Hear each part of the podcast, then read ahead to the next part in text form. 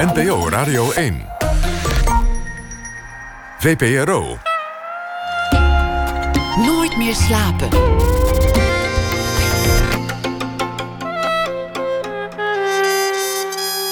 Met Pieter van der Wielen. Goedenacht en welkom bij Nooit meer slapen. Zometeen komt de man van de verbrande meubels, de levende klok en de gekleide stoelen op bezoek, Maarten Baas. Wereldberoemd ontwerper en hij heeft een overzichtstentoonstelling in het Groninger Museum. En hij zal exposeren in Milaan op de Salone di Mobile. Een verhaal bij de afgelopen dag krijgt u zometeen van Wanda Rijssel. Dat zal ze na ene voordragen. Maar we beginnen komend uur met Koen Simon. Filosoof, wijsgeer en publicist. Zijn laatste essays heeft hij gebundeld in een boek met als titel Oordeel zelf. Met thema's als hoe een zinnig debat te voeren in een tijdperk vol Twitter en postwaarheid en hoe hou je een heigerige talkshow zinnig. Maar daaronder schuilen wat klassiekere thema's uit de filosofie. Is taal eigenlijk subjectief en hoe kun je tot de waarheid komen als taal je wapen is? Zijn meningen rationeel? Bestaat er wel zoiets als een waarheid? Is democratie wel de beste staatsvorm? En hoe moet je nou eigenlijk het goede leven leiden? Maar het begint meestal luchtig, zo'n essay. Het kan heel alledaags aanvangen. Ik had laatst toch havermout voor ontbijt en mijn kinderen vonden het goor. Of moet je zo'n poppetje nou Playmobil noemen of is Clicky ook een legitieme naam daarvoor? Schrik niet als even later Wittgenstein, Bourdieu of Rochefoucauld langskomen, want het is filosofie tenslotte. Koen Simon die werd geboren in 1972. Hij schreef al vele boeken. Waarom we ons zelf zoeken, maar niet vinden, wachten op geluk en zo begint iedere ziener. Koen Simon, hartelijk welkom. Dankjewel. Hoe kwam de filosofie in je leven? Um, nou, dat was eigenlijk door een uh, leraar uh, godsdienst. Uh, ik, volgens mij zat ik in de vijfde klas van de middelbare school. En um, ik, ik was een beetje een opstandige leerling. En hij uh, ik, was, uh, ik vond dat hij heel slecht les gaf. En ik had altijd kritiek op die... Uh, nou, ik was natuurlijk een puber en ik, en ik, ik, had daar kritiek op. En toen op een gegeven moment kwam hij aan het begin van de les naar me toe. Hier, ik heb een mooi boek voor je. Als je hier een werkstuk over maakt, dan, dan hoef, je niet, hoef je tot de zomer niet meer bij mij in de les te, te komen. Dus dat vond ik... Dat is een mooie deal. Vond ik een goede deal. Als, en, althans, het hangt een beetje van het boek af. ja, nou, dat was een, een boek van Erich Fromm over religie. En uh, dat was eigenlijk voor het eerst dat ik eh, de filosofische taal las. En uh, die kende ik niet. En dat, ik begon te lezen en ik kon niet meer ophouden. En ik vond het echt zo ongelooflijk mooi. En ik denk dat ik er niet veel van heb begrepen toen. Maar ik wist niet wat dat was. En, dus ik vroeg hem later van... wat is dit? En kun je dat ook studeren? En toen bleek dat dus filosofie te zijn. Nou ja. Erich Fromm is, is een filosoof, maar zit heel dicht tegen de, de, de, de psychologie aan. Ja. De uh, psychoanalyse en psychotherapie interesseren hem ook. En het gaat heel erg over de vraag: hoe moet je het goede leven leiden? Wat is het eigenlijk om lief te hebben, om een mens te zijn? Ja. Wat, wat is een, de goede moraal voor jezelf? Hoe werk je zelf door dat bestaan heen?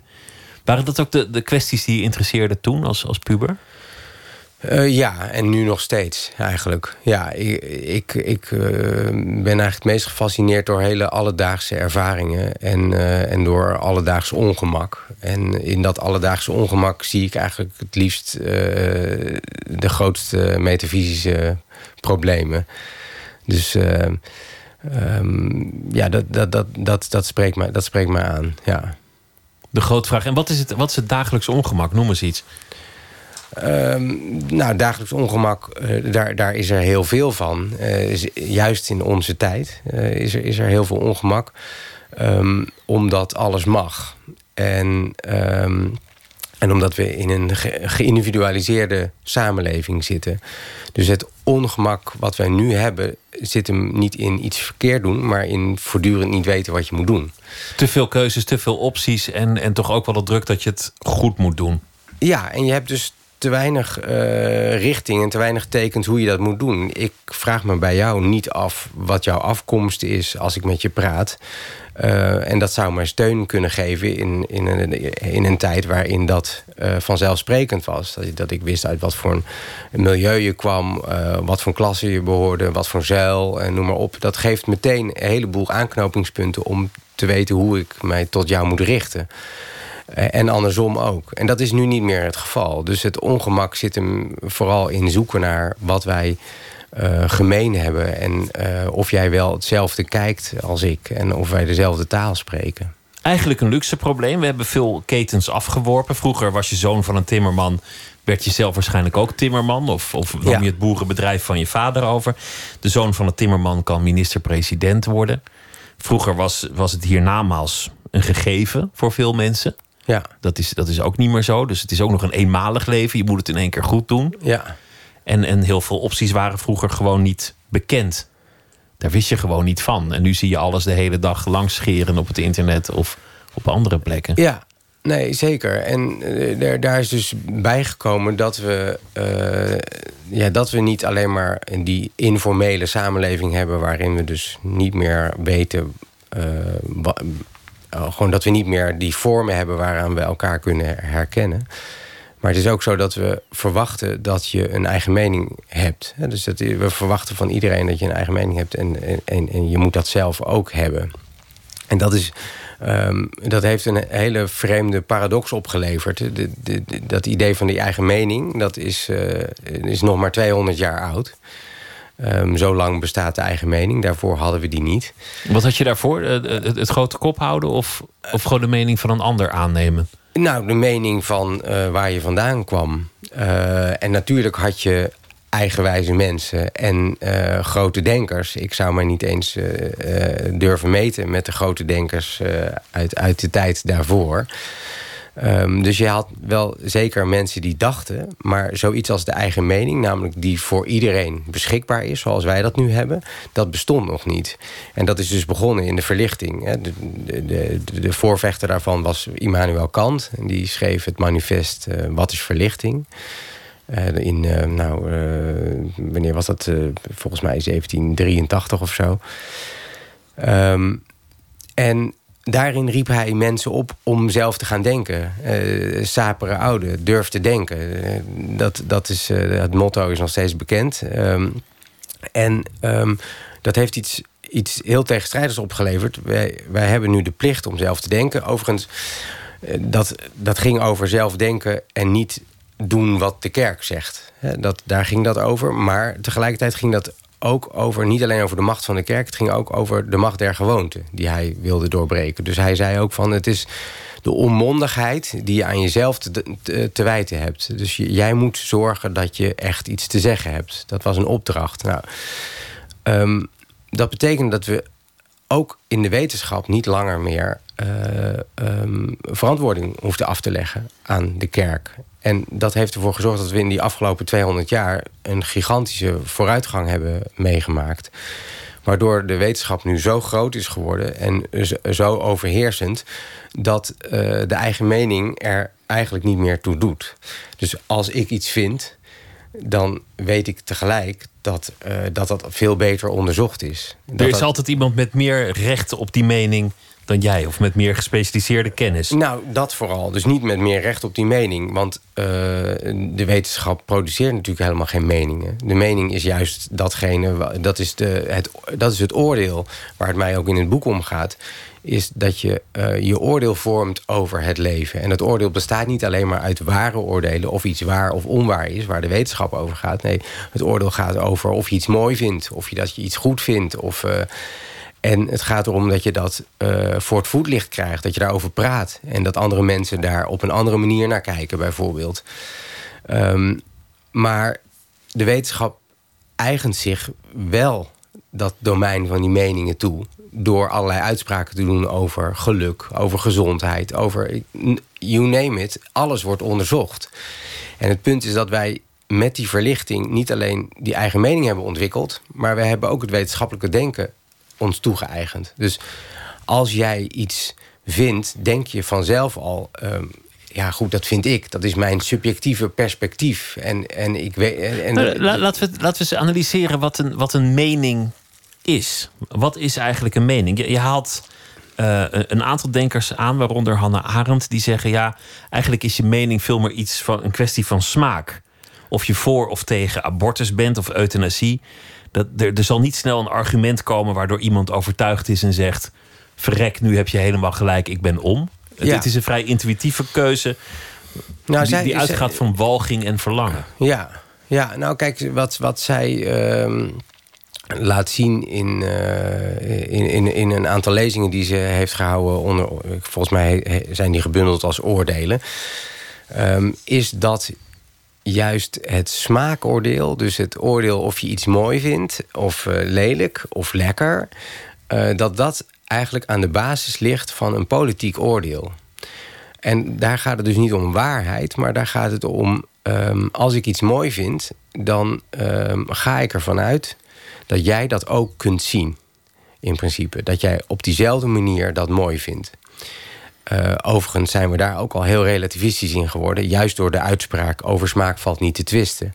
Ehm Hannah Arendt haalt Kant daar aan, die dus in die tijd al zei... over smaak valt wel te twisten. Je kunt er alleen niet over discussiëren. Dus je kunt er geen argumenten over, eh, geen, geen laatste woord over hebben.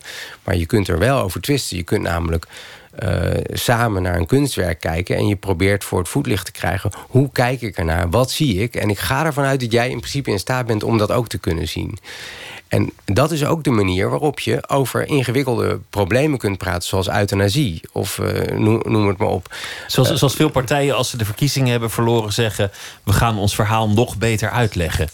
En dan, dan is de, de gedachte daarachter dat als de kiezer het eenmaal snapt, dat ze het ermee eens zullen zijn. Eh, ja, ik vraag me af of dat hetzelfde is. Want dan gaan daar, dat impliceert toch dat zij de waarheid in pacht hebben. En, en dat dus als iedereen het ziet, dat iedereen dan hetzelfde wil. Maar dat is natuurlijk niet wat politiek per se is. Ehm, eh, politiek is. Een democratisch proces is vooral dat je met elkaar die meningen hebt uitgewisseld. En dat als er uiteindelijk een democratische beslissing is genomen. Dat je weet waar de pijn zit van zo'n democratische beslissing. Dus ik vergelijk graag de democratische besluitvorming met dat je met een groepje eh, naar een kroeg gaat. Of dat je iets leuks wil gaan doen. Laten we, laten we een, je wil een uitje bedenken. En eh, het grootste deel wil naar de Efteling. En een, en, en een kleiner deel wil naar het Groninger Museum. Eh, dan eh, kun je zeggen van... oké, democratie is stemmen tellen. Klaar. De meesten willen naar, naar de Efteling, dus we gaan naar de Efteling. Maar democratie, dat is wat er in het parlement gebeurt... is ehm, juist laten horen waarom je iets wil. En wat dus de verschillende belangen zijn die er spelen. En op het moment dat je met elkaar gaat praten daarover... ga je uiteindelijk misschien wel naar die Efteling... maar dan eh, weet de hele groep eh, waar dus de pijn van die beslissing zit. Dat er dus mensen zijn die liever naar het Groninger Museum wilden gaan... maar dat, er, dat zij ook inmiddels begrip hebben voor het feit... dat die mensen graag naar de Efteling willen gaan. Dat is wat politiek is. Dat is een democratisch besluit eh, en niet alleen maar stemmen tellen. Maar eigenlijk zeg je, we zullen het nooit helemaal eens worden en dat moet je ook niet willen. Je moet niet willen dat streven naar waarheid of naar, naar de beste oplossing. Je Nee. moet accepteren dat het een kwestie is van smaak. Dat over smaak weliswaar valt te twisten, maar dat, dat, je, dat je het niet eens zult worden. Nee, sterker nog, eh, eh, dat, dat, dat die, die sterke behoefte aan factchecken die we nu, nu hebben. Hè, dat is, op een gegeven moment is de NRC Next daarmee begonnen, volgens mij. Maar dat, dat gebeurt eh, nu, overal. En dat is ook iets wat we in het alledaagse leven doen door even je mobiel erbij te pakken en, en, en iets te checken. Die behoefte aan factchecken, die ehm, zou wel eens ehm, eh, de cultuur ehm, kapot kunnen checken, zelfs. Dus als ik denk aan eh, wat ik laatst las over, eh, over de, de Mona Lisa. Daar was een onderzoek naar gedaan. En uit het, dat was een serieus onderzoek van de Universiteit van Freiburg. Waaruit bleek dat de Mona Lisa echt blij was. Eindelijk was dat geheim ontraadseld. Want ze glimlachten. Want ze glimlachte. En eh, dus eh, er was al eeuwenlang een, een debat over de raadselachtigheid van die, eh, van die grimas, van die glimlach van Mona Lisa. En dat was het gesprek over dat schilderij. Maar nu hebben ze via een neuropsychologisch onderzoek... hebben ze nu het harde bewijs dat het gaat om een blije glimlach. En eh, daarmee is dus, heeft de wetenschap... eh, het, het is sowieso een heel zot, eh, zot onderzoek geweest. Ehm, omdat, maar, maar, maar, jouw ergernis zit erin dat de wetenschap zich de, de, rol toemeet van een, van een soort orakel. Van dit is de waarheid. Zo zit het. Ja. En die uitstrooit over iedereen en dan maar hopen dat mensen dat, dat aanvaarden. Is, is de onderliggende gedachte bij jou dat er misschien wel geen waarheid is? Geloof jij in, in de waarheid? Uh, nou, er is wel waarheid, maar bijvoorbeeld voor bij het kunstwerk van de Mona Lisa... of bij, bij een kunstwerk überhaupt... is de waarheid uh, ligt nooit vast. Omdat de waarheid namelijk daar is waar gekeken wordt. En er, wordt, is altijd uh, een nieuwe generatie die kijkt. Wij kijk, als je Warhol niet hebt meegemaakt als generatie... kijk je anders naar de Mona Lisa.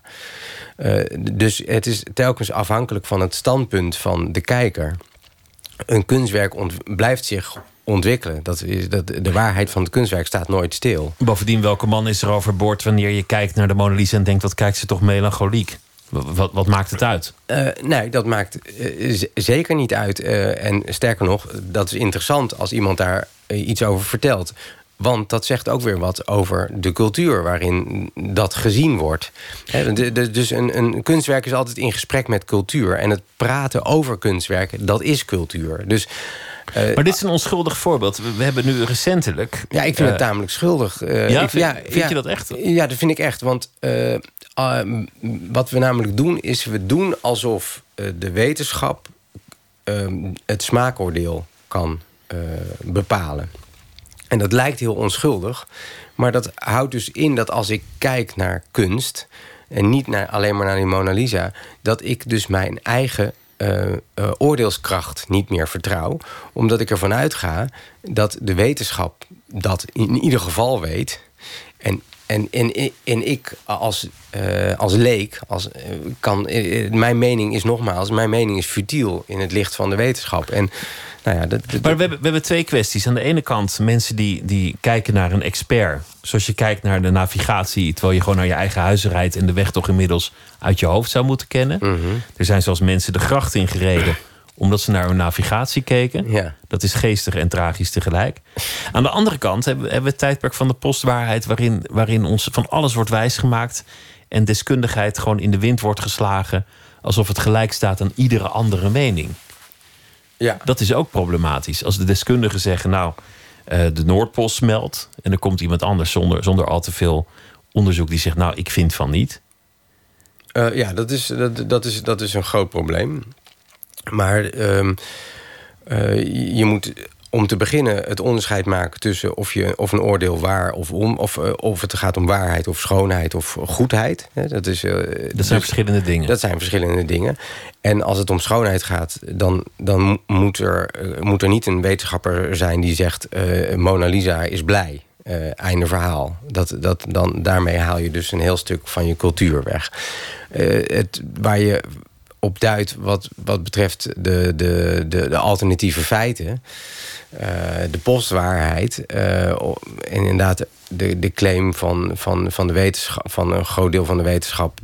die zegt dat, dat, dat het slecht gaat met ons klimaat. En, en, en de enkeling die daar tegenin gaat en zegt van nou, uh, zo'n vaart zal het niet lopen.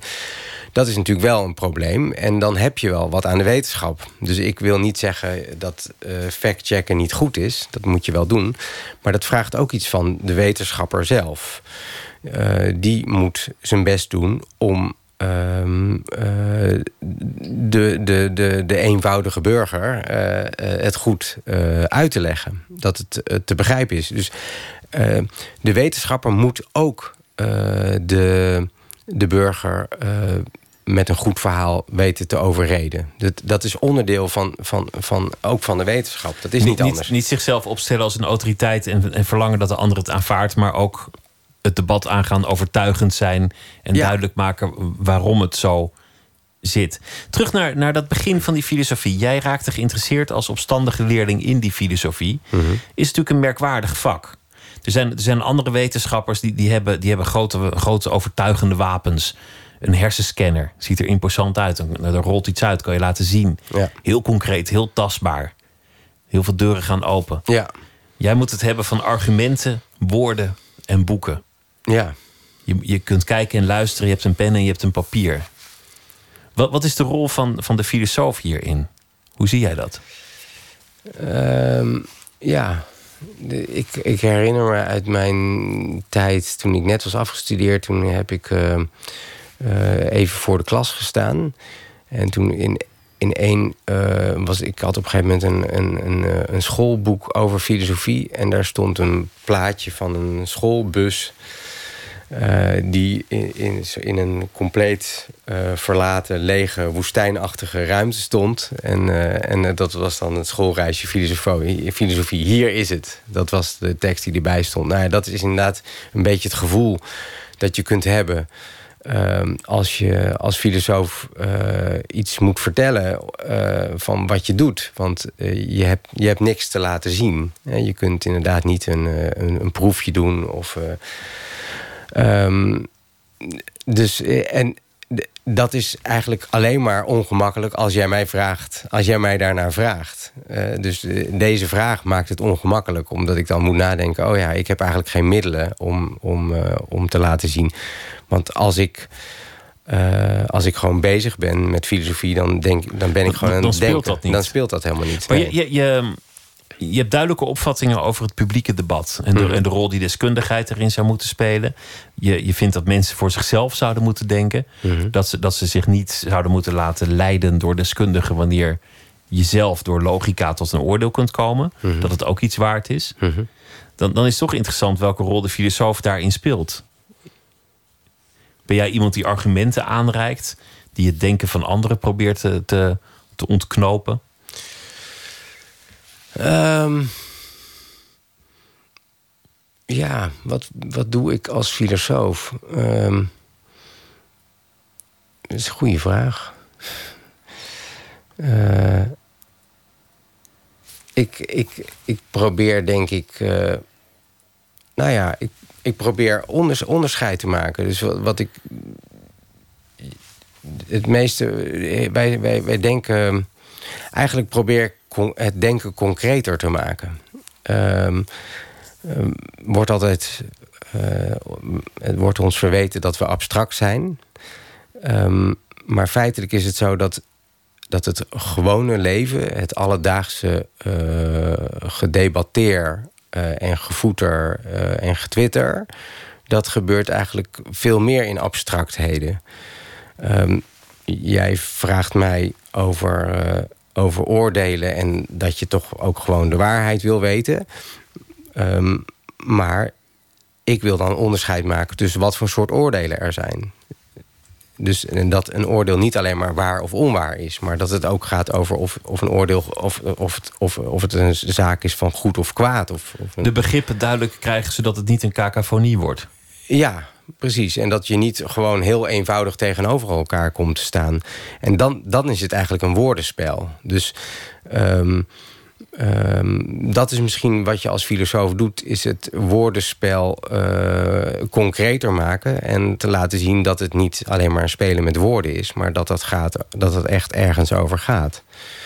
Uh, ja, nou ja, ik, ik, ik begrijp uh, wat je wil zeggen. Laten we luisteren naar een fragment van Sunny Bergman... om even aan te geven wat, wat in je boek veel terugkomt. De, de cacophonie die is ontaard over Twitter. Sunny Bergman gaat hierin in dit geval op zoek naar mensen... die, die hatelijke dingen over haar hebben gezegd... om ze, om ze aan de lijve te vragen wat ze nou eigenlijk bedoelde. Ja, ik heb een, um, berichtje van u gehad op Facebook een tijdje geleden... Um, ja. En daarin zegt u dat ik een nep-Hollander ben... Um, ik vroeg me af wat u daarmee bedoelde. Natuurlijk bent u misschien een echte Hollander. Alleen ik kan niet snappen dat een Hollander zulke dingen uitspreekt. Dat kan ik niet snappen. Maar u zegt ook van uh, Tolly Tillen onder leiding van Sunny Blankenhaat. Ik maak me daar gewoon pissig over. Je hebt, je hebt het al over de witte. De witte is al wordt apart gezet. Dus u vindt dat ik Blankenhaat propageer? Ja, je, je propageert het wel. Door, uh, door zeg maar alsmaar het zwarte omhoog te steken. Wilt u mij over dit soort dingen niet meer bellen? En denkt u dat ik het wel leuk vind dat u mij de hele tijd berichten stuurt? Nee, ik zal u geen berichten meer sturen, mevrouwtje. Voor, voor, volgens mij is er iets fout in uw hoofd, hoor. De verhoudingen zijn totaal mis in uw hoofd. Echt, misschien moet je, moet je hulp zoeken bij een psycholoog, bij een collega. U bent psycholoog? Ik ben kinderpsycholoog.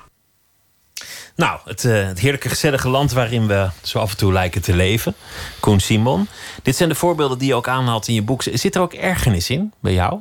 Als liefhebber van een debat om te zien dat het, dat het zo vaak nou ja, in, in, in dit soort uh, kleutergezwets? Uh, ja, nou ja, kijk, ik maak me er een beetje zorgen over. Uh, over de, wat, ik, wat ik noem de vertwittering van het debat. Um, maar niet zo ernstig dat ik, dat ik denk dat dat, uh, dat, dat niet goed komt. Ik, um, Kijk, wat er gebeurt met, met, met, met Twitter en met andere social uh, media... is dat, er, uh, dat een debat altijd via trending topics verloopt. En dat is een dynamiek uh, waar je eigenlijk weinig invloed op hebt. En, en, en, en altijd de meer gepolariseerde dingen naar boven brengen. Um, en veel vaker ook het debat laten gaan over het debat. Dus ik noem een voorbeeld, uh, hashtag uh, dobberneger. Dat was op een gegeven moment... Over vluchtelingen ging over, dat? Dat, ging over, nee, dat, dat zou over vluchtelingen moeten gaan, inderdaad. Maar um, dat ging over dat, uh, dat er zo grof werd gesproken over, over, over vluchtelingen. Dus... Um, en, en met, met zo'n hashtag uh, krijgt, krijgt, dan, dan, dan, dan krijgt zo'n zo'n debat een, meteen een hele hysterische dynamiek. En die gaat dan alleen nog maar over dat het niet kan om zo te praten. Het gaat over de toon van het debat en, en niet langer over, nou, over de inhoud. De, nee, en, en, precies over wat moeten we doen aan, aan, de, aan de vluchtelingenstroom. Uh, hoe moeten we daar uh, mee omgaan? Dat is waar een debat over moet gaan. En niet hoe we, hoe we, hoe we erover praten. Um, dus, en dat is iets wat uh, de trending topic veroorzaakt. Dus dat is een onderdeel van het, van, van het medium... Waar, die, die, die uh, op dit moment het belangrijkste onderdeel is van, van ons uh, debatcultuur. Je haalt Bourdieu aan, een filosoof, socioloog... die zich heel veel heeft bezighouden met, met techniek en, en, en media. En, en wat een interessant punt is, is dat het medium ook de mening maakt. En ja. niet, niet, dat is niet een eenrichting verkeer. Als je een opinieartikel moet schrijven van zeven pagina's, zul je tot een ander oordeel komen dan wanneer het in 140 tekens moet of wanneer het op televisie moet, met beeld bijvoorbeeld. Ja, ja, dus je precies. krijgt een ander debat door het voortschrijden van de techniek. Ja, de, precies. En dat is wat voortdurend gebeurt. En je moet nooit vergeten, en dat is met name dus uh, niet Bourdieu, maar McLuhan geweest, die met The Medium is the Message heeft laten zien dat het medium altijd uh, de, boodschap, de, de, de inhoud van de boodschap bepaalt. En bij Twitter zie je dat heel duidelijk. Je hoort heel vaak uh, dat, dat de zegeningen van Twitter zouden zijn... dat we nu eindelijk horen wat iedereen echt denkt. Maar dat je denkt niet eerst echt iets. Um, je, je denkt na over wat je op Twitter kunt zetten. En sterker nog, je, gaat daar, je gaat je daar ook in oefenen. Het wordt ook een vaardigheid. Dus je bent op zoek naar iets dat, dat het daar goed zou doen. Ja. Vaak iets wat, wat verontwaardiging in zich herbergt. Of, of, of misschien ook iets, iets grappigs. Ja, een iets grappig, beeld, verontwaardiging. Een, een, een, fout van een publieke instantie die geestig is. Ja, dat precies. soort dingen. En met, met een juiste tekst erboven. Nou, dat, dat is een manier van oefenen. Uh, dat, dat, oefen je, die manier van kijken. En die manier van kijken, die heb je dus als je dan vervolgens uh, naar de werkelijkheid kijkt. Dus jouw uh, echt, iets wat je echt wil zeggen, is er niet eerst. Nee, je gaat eerst met die Twitterblik kijk je naar de werkelijkheid. Dat betekent dus dat, dat het medium al voor jou begint te selecteren hoe je naar de werkelijkheid kijkt. En dat betekent dus ook dat je allerlei dingen niet meer ziet. gewoon over het hoofd ziet. Omdat je namelijk gefocust bent op die manier van kijken. Dus, uh, en, en, los daarvan heb je maar 140 tekens. Dus het is ook nog eens... Maar dat, dat relativeert alle verontwaardiging op Twitter. Dat, dat relativeert dat, dat de mensen allemaal boos zijn. Ze zijn boos omdat het medium daar op een bepaalde manier om vraagt... of omdat het gewoon een lekker forum is om boos op te zijn. Ja. Is het dan ook zo dat je vanzelf boos wordt... wanneer je dat vaak genoeg doet in die context? Of lukt het je wel om, lukt het mensen wel om rustig te blijven terwijl je in een andere gedaante dat niet bent? Hoe stel je dat voor? Nou ja, ik, ik vraag me af als je een, een, vriendelijke huisvader bent die altijd knikt naar de buurman. En dan s'avonds verandert in een anoniem monster dat, dat zijn pijlen op iedereen richt. Of dan vroeg of laat die andere gedaante van de zolder niet ook richting de buurman zich zo uiten. Ja, maar op die manier hoef je er niet bang voor te zijn of naar te kijken. Het gaat erom dat, uh, dat de, uh, het debat wordt geclaimd door die onderwerpen. Door door deze trending topic dynamiek uh, wordt het debat heel mager of heel eng gevoerd. En, um, en dat is eigenlijk het grote punt. Dus je krijgt steeds minder informatie over.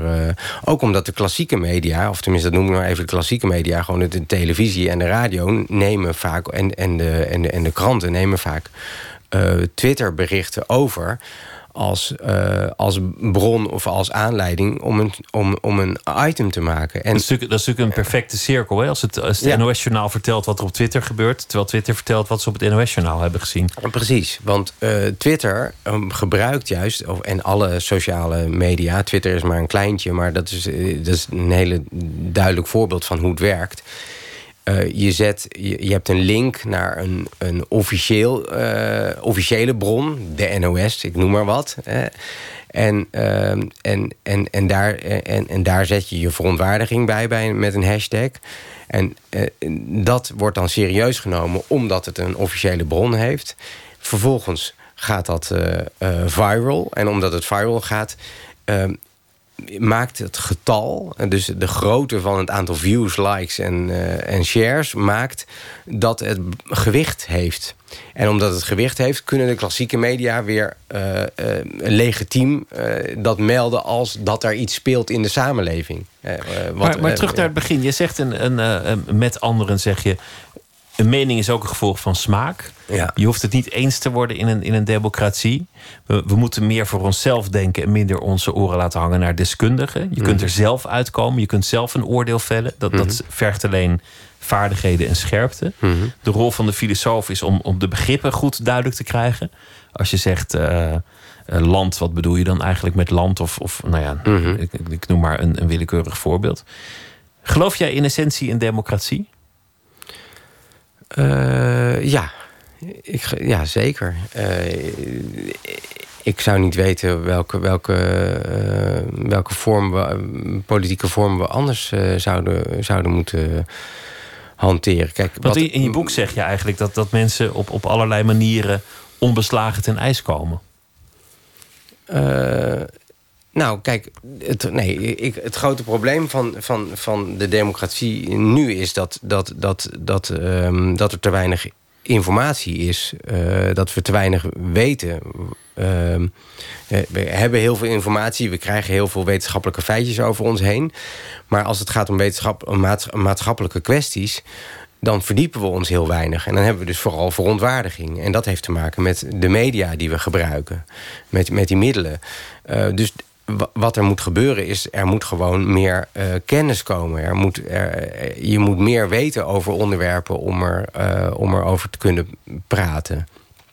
Um, dat is wat, wat een democratie voortdurend moet doen. Je moet voortdurend kijken, zijn onze middelen nog wel... Zorgen die ervoor dat wij nog steeds democratisch kunnen denken... nog steeds democratisch kunnen leven? En dat is op dit moment, wordt dat steeds sumierder. Dus dat, dat is wat er moet gebeuren. Maar uh, ik, ik, ik, ik, ik, ik denk zeker dat democratie uh, de enige vorm is. Ik stel toch ook geen andere vorm voor in. Uh, nee, absoluut nee. niet. Nee, het, nee. Is, het, het, is alleen een soort, soort fundamentele twijfel aan het, aan het functioneren ervan. Die, die, die, die in het boek. Die ik in het boek althans meen, meen te lezen. Maar hoe, hoe zie je het voor je meer kennis vergaren? Want je zei deskundigheid. Die, die moeten we eigenlijk uh, nou ja, een beetje, een beetje wantrouwen hier en daar. Of de deskundige moet zich niet zo opwerpen als een, als een orakel. Mm -hmm. en, en dat over ons uitstrooien. En toch zeg je, we komen fundamentele kennis tekort om het goed te doen. Ja, nou ja, kijk, dit, dit, dit, is, dit, is, de, uh, dit is precies een, een, voorbeeld waarin ik laat, wil laten zien wat een filosoof kan doen. Namelijk eh, inderdaad eh, de taal concreter maken. Want jij vraagt nu van, hé, hey, hoe zit dat nu?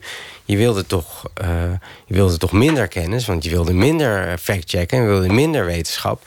Nee, nogmaals, je hebt verschillende vormen van oordelen. Je hebt, en um, um, wij hebben nu door de middelen die we gebruiken... hebben we maar een debat over hele beperkte onderwerpen. Of eigenlijk hebben we beperkt debat over een paar onderwerpen. En um, uh, meer kennis ah, bedoel ik niet mee dat we leren van de wetenschap hoe het zit.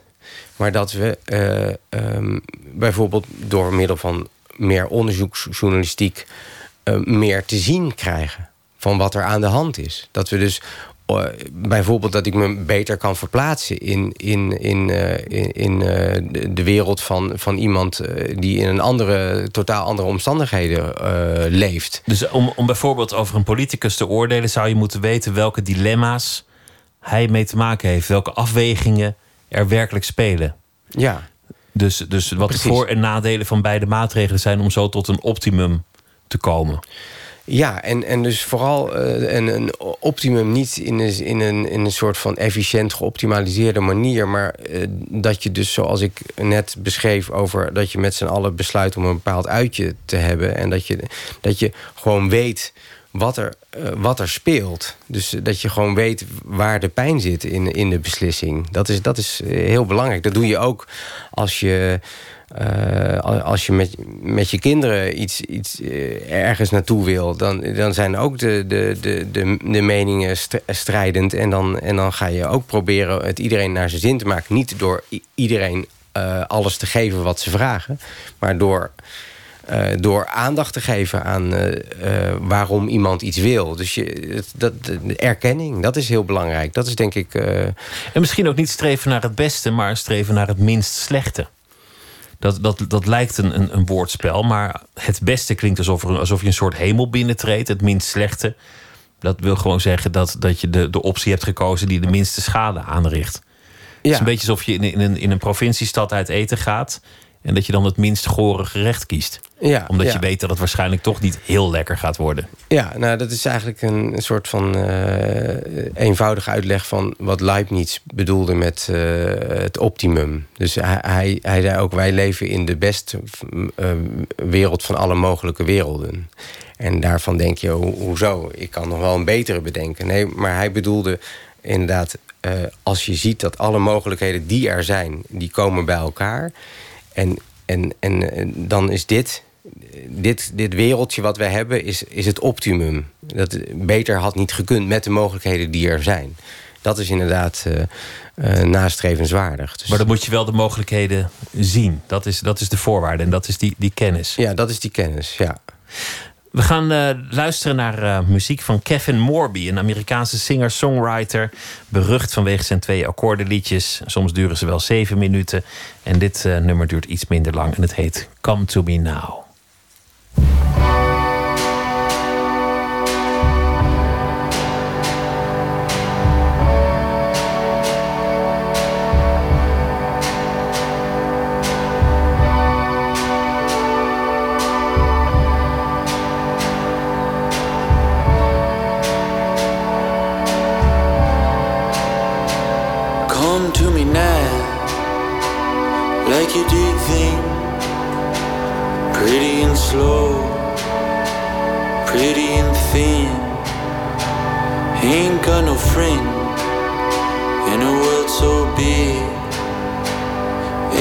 no family, ain't got no kin. Where do you go? Boy, when you die, is it pretty and slow? Is it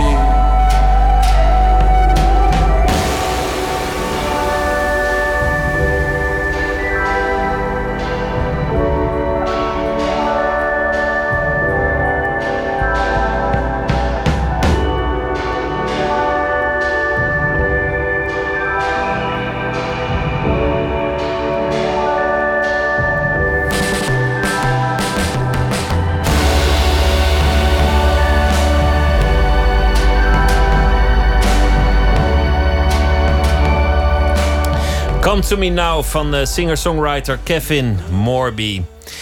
Koen Simons zit tegenover mij vanwege zijn uh, boek dat hij heeft uh, geschreven. Oordeel zelf. Een betoog om in deze tijden van Twitter-debatten en postwaarheid toch tot een debat te komen. Je zei het is alsof je een uitje moet kiezen. En dan, dan wil de ene helft wil naar de Efteling en de andere helft die wil naar het Groninger Museum. Vroeger op mijn school kozen we dan voor Drievliet, want dat vond niemand leuk. Dus dan, dan waren we er ook uit. Maar uh, jij zegt van ja, je moet het doen door, dat, door alle argumenten inzichtelijk te maken. Je moet niet streven naar waarheid op een manier dat er een deskundige is die dat, die dat neerlegt en zegt van Mona Lisa glimlacht, ze is blij. Je mag mensen best hun eigen oordeel gunnen. Je mag het transparanter maken. Je ergert je aan de manier waarop het medium de, de boodschap maakt, Twitter bijvoorbeeld, hoe het ontaart. En, en als filosoof probeer je de begrippen duidelijk te krijgen. Mhm. Ben je tegen democratie? Je schrok van de vraag. Je dacht, waar haalt hij dat nou weer vandaan? Waar blijkt het uit? En je zei nee, democratie is de beste vorm die we hebben. En zo eindigden we voor de plaats met de conclusie dat je niet moet streven naar het beste, maar misschien gewoon naar het minst slechte. Dat dat al, uh, al heel wat is. Je, je groeide op en jouw vader die was huisarts. Mhm. dat, dat, dat, dat, dat zegt mij al heel veel. Want een, een goede huisarts, die, die zegt ook niet zomaar van... nou, dit pilletje moet je nemen. Die gaat proberen om, om samen met die patiënt ergens toe te komen. Ja, ja. Dat, dat deed jouw vader waarschijnlijk ook. Ja, zeker. Ja, ik, ik denk dat ik in dat kijken uh, wat mijn vader deed... Veel, wel veel van hem heb geleerd. Niet dat ik uh, bij hem uh, in, in, zijn spreekkamer zat maar hij vertelde er wel dingen over. Hij vertelde ook heel vaak dat, uh, dat het belangrijke eh, nieuws gewoon bij de deur kwam. Uh, dus mensen kwamen met een heel verhaal. En vlak voordat ze weggingen, zeiden ze wat er echt scheelde of zo. Dat, dat soort opmerkingen. Maar hij leerde me ook dat, en dat was gewoon toen ik zelf een keer gevallen was. Um, dat, dat, dat je um, eigenlijk helemaal niet kunt zeggen um, op welke manier iets pijn doet. dus je hebt, een, je hebt pijn. En probeer je pijn maar eens te omschrijven. Dat, dat lukt niet. Um, Want iedereen heeft een andere pijn. Uh, ja, dat in ieder geval, uh, dat gevoel heb je. Uh, al, het is verschrikkelijk moeilijk om, om sowieso in, je innerlijke beleving te verwoorden. En, en, en ook als je, en ik merk, merk dat ook met mijn kinderen, die hebben heel veel moeite om dat dan te zeggen. Want het, het is nooit precies. Het is ongelooflijk moeilijk om dat soort gevoelens en ook om over smaak te praten. Dat is heel erg lastig. Maar um, hij bood jou dan wat mogelijkheden. Dan zei hij, is het een doffe pijn? Of is het een scherpe pijn? Is het een prikkende pijn? En, en op die manier um, um, kon, kon die laten zien... Uh, dat je dus zonder dat je precies wist... Uh, zonder dat je precies dat wat je voelde zei... dat je toch kon werken met, uh, met, met taal... en daarmee dus sommige dingen kon uitsluiten... Uh, en, en dat gaf hem dan weer een manier om, om, om te weten wat, wat hij moest doen. Dus, um... Kennis als samenwerking, dat, dat zou dan ook voor de, de, de Europese Commissie in tijden van, van Brexit, of voor een Jeroen Dijsselbloem in tijden van bezuinigingen, of voor vaccinatieartsen in tijden van, van vaccinatiecampagnes, de manier veel meer zijn. Niet, niet zonder meer zeggen: dit is het. Ga het gesprek aan. Ja, ga het gesprek aan. Ja, zeker. Dat, uh, dat, dat moet er echt gebeuren. En uh, nou, de, de voorbeelden die je noemt uh, zijn, zijn heel erg kenmerkend. Bijvoorbeeld dat vaccinatiedebat. Um, dat is al vele keren uit de hand gelopen. En um, sowieso eigenlijk de houding ten opzichte van vaccinatie...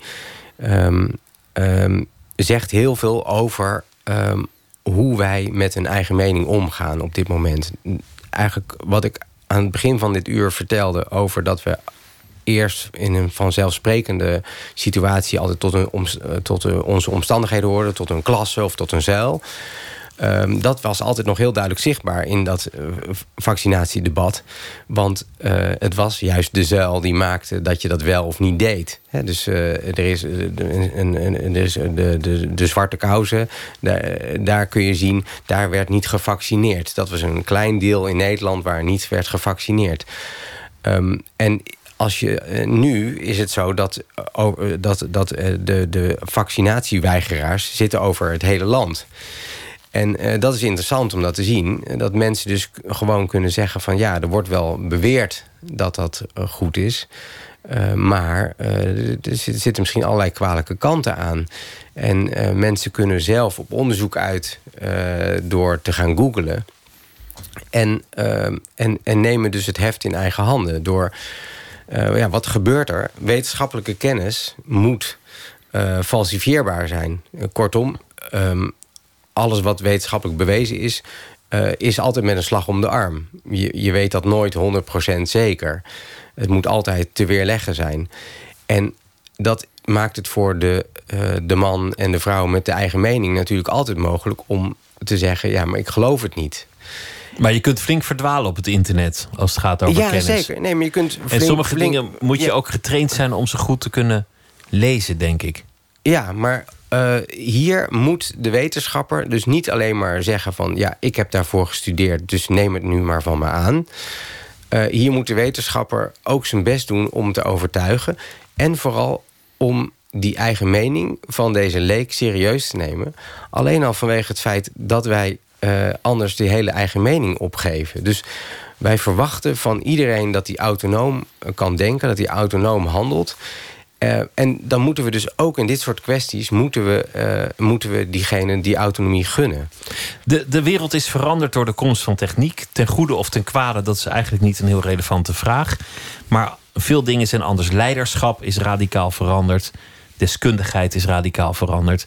En, en, en jouw conclusie, als ik hem kort zou moeten samenvatten... zou zijn, onderstreep juist dat eigen oordeel. Ga, probeer het niet af te zwakken, maar omarm juist het eigen oordeel van de mensen. Ja, ja.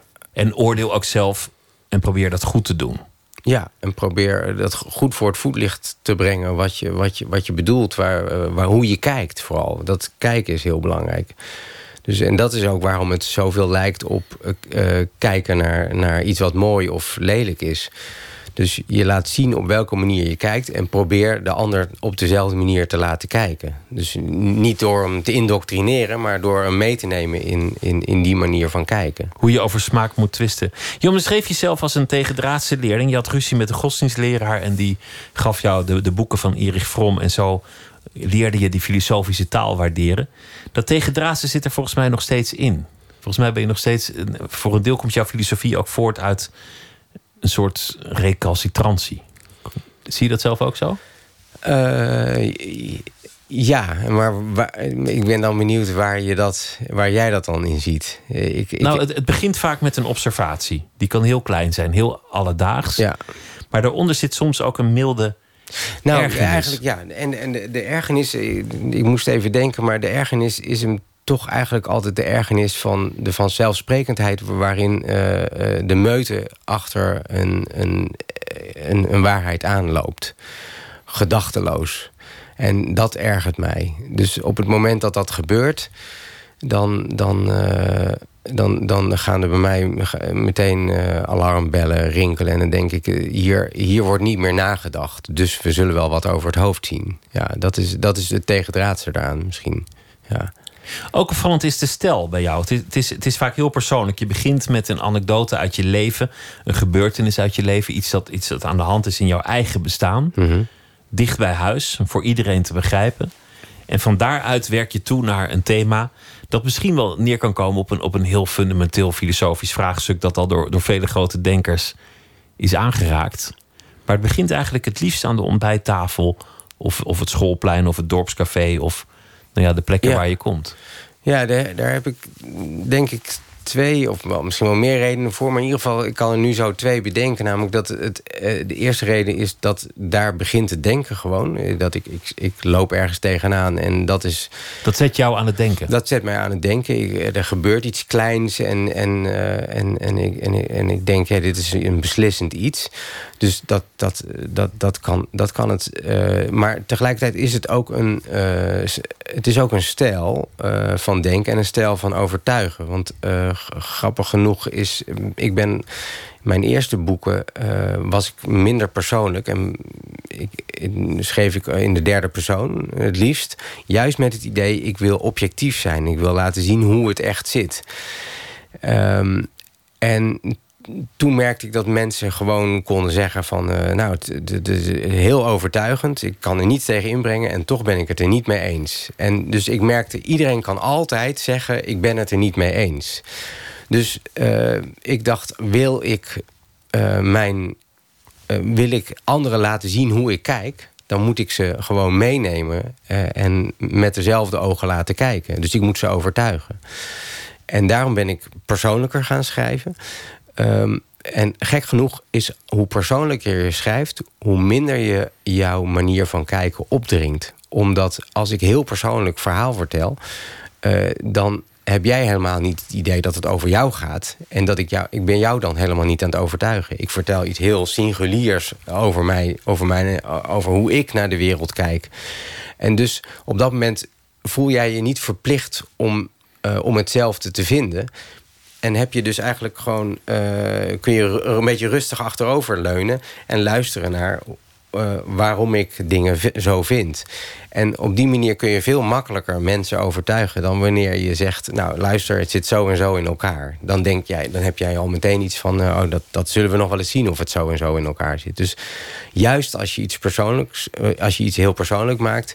Um, um, betrek je er meer mensen bij. Juist. Ik vind ook mooi dat je, dat je begon als, als een, een beetje matige leerling, of in ieder geval een rebelse leerling. Mhm. Dat die filosofie op je pad kwam en je raakte ineens gemotiveerd. Je ging het studeren. De anekdote is dat je moeder onder de tafel ging hangen om haar lachen te verbergen. Toen je zei: ja, ik ga filosofie studeren. Dat ze er niet in geloofde. Maar, maar het is uiteindelijk uh, nou, heel erg voor je gaan werken. Je hebt al zoveel boeken en, en erkenning daarmee gekregen. Maar die vraag die jou aanvankelijk fascineerde: wat moet ik met dit bestaan? Hoe, hoe moet ik dat eigenlijk doen? Waar gaat het over? Die, een beetje puberale vraag wellicht. Ben je dichter bij een antwoord gekomen? Uh, ja, ik ben dichter bij een antwoord gekomen. Uh, en dat antwoord is eigenlijk meer op hoe moet je deze vraag beantwoorden? Dus niet wat is het antwoord op die vraag, maar hoe moet je die vraag beantwoorden? En uh, daar, daar ben ik heel sterk naartoe gegroeid terwijl ik, dat, uh, terwijl ik schreef.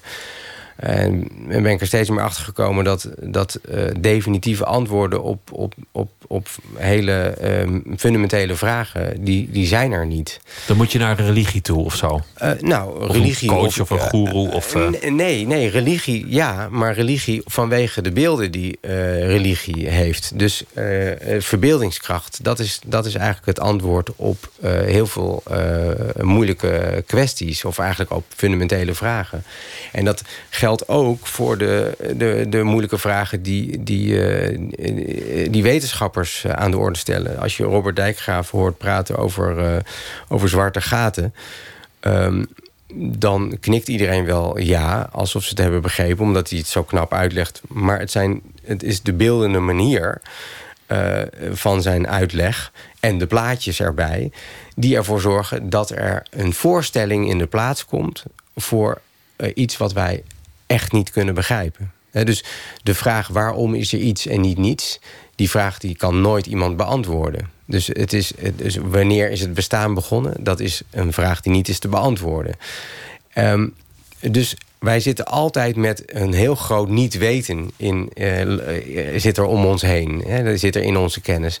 En daar hebben wij uh, al van, van, van, van uh, sinds mensheugenis hebben we daar allerlei voorstellingen voor bedacht om daarmee om te kunnen gaan. Dus het is telkens de verbeeldingskracht die, uh, die, die dit soort fundamentele vragen beantwoordt met, met de, Dus het gaat niet om wat het antwoord is, maar hoe je de vraag beantwoordt. En voor jou zit het antwoord in verbeeldingskracht, het, het oproepen van een, van een beeld. Ja, Precies, en, en, daar zie je dus ook meteen weer het gemeenschappelijke van, de, van die oordeelskracht. De oordeelskracht en de verbeeldingskracht gaan daarin samen. Dus uh, uh, ik had het over dat je, dat je dus een politiek oordeel... dat aan de basis van een politiek oordeel ligt het smaakoordeel. Dat is het praten over uh, hoe ik ergens tegenaan kijk. Dat is, dat is dus het maken van beelden. Want het praten over beelden, of het praten over smaak, of het praten over pijn, daar heb je andere beelden voor nodig om ze voor het voetlicht te kunnen krijgen. En dat is de manier uh, waarop je uh, weet dat je met z'n allen over hetzelfde praat. Dus dan, en pas dan heb je het gevoel uh, dat je in dezelfde wereld leeft. En dat is natuurlijk wat politiek is. Want politiek gaat over de polis. En uh, dat, dat is het, het gebied waar uh, gelijken onder dezelfde rechtvaardigheid vallen. En, en dus dezelfde wereld delen. Dat is, en terug naar het schoolreisje. De beste manier om een schoolreisje erdoor te krijgen... lijkt me ook een, een beeld schetsen. Zorgen dat elke leerling een beeld in zijn hoofd heeft... van de Efteling en hoe fantastisch het daar zal zijn... en de achtbaan en de suikerspinnen. Ja. Zo, zo, zo, krijg je iets aan de man. Maak het beeldend. Ja, maak het beeldend, precies. Dus, uh, uh, en als je het heel beeldend kan, dan kan je dus ook in de minderheid uh, toch zorgen dat de meerderheid meegaat naar het Groningen Museum. Als je maar de juiste beelden gebruikt. Dankjewel. Koen Simon en het boek heet Oordeel zelf. Het uh, vloog voorbij. Was leuk om je te gast te hebben. Dankjewel. Dankjewel.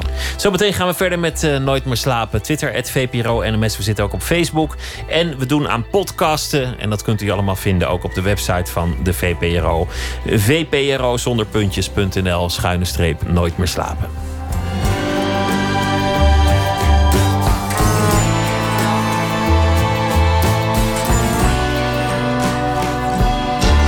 Op Radio 1. Het nieuws van alle kanten.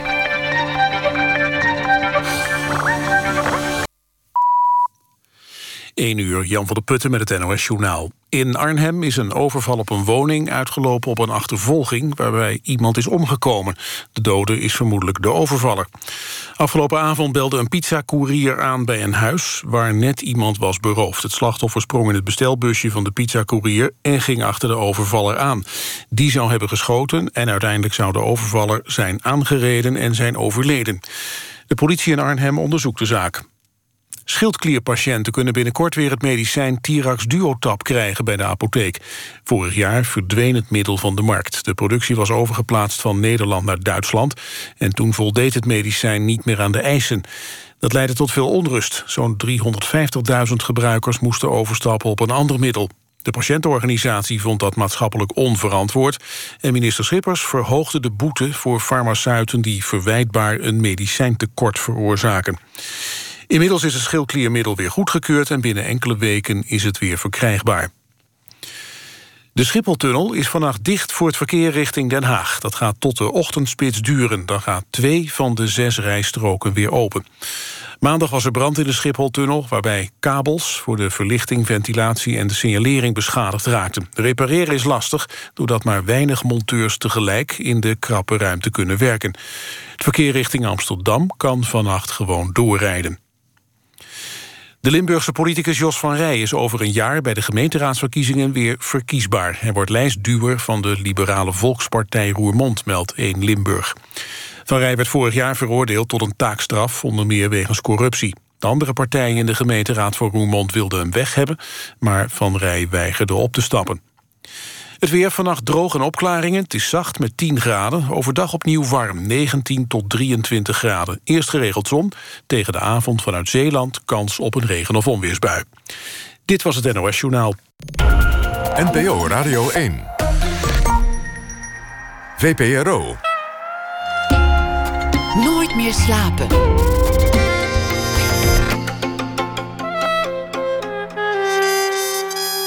Met Pieter van der Wielen. Zondag de laatste aflevering van Made in Europe. Het thema is dit keer idealen. Zometeen een gesprek met Els Snik over de schrijver Jozef Rood... die Europa ontvluchtte vanwege zijn idealen. Ontwerper Maarten Baas komt op bezoek. Hij heeft een grote overzichtstentoonstelling in het Groninger Museum Hide and Seek. En hij vertrekt morgen naar uh, Milaan voor de Salone del Mobile... de grote designbeurs al daar. Wanda Rijssel maakt een verhaal bij de voorbije dag.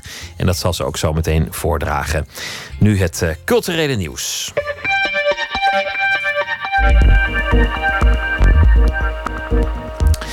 Volgend jaar eh, zijn smartphones verboden in de coulissen van de Oscar-uitreiking. U kunt wel begrijpen waar die maatregel vandaan kwam. De crew maakte nogal wat foutjes bij de uitreiking. De, de verkeerde film werd omgeroepen.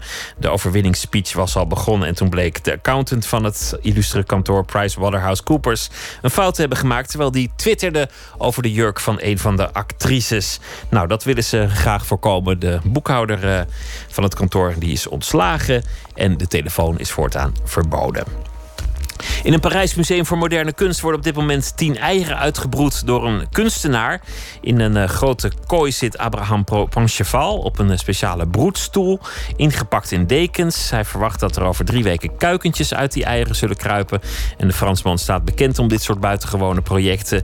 Eerder liet hij zich opsluiten in een rotsblok en zat hij een week op een 20 meter, 20 meter hoge paal nabij het uh, station Gare du Nord.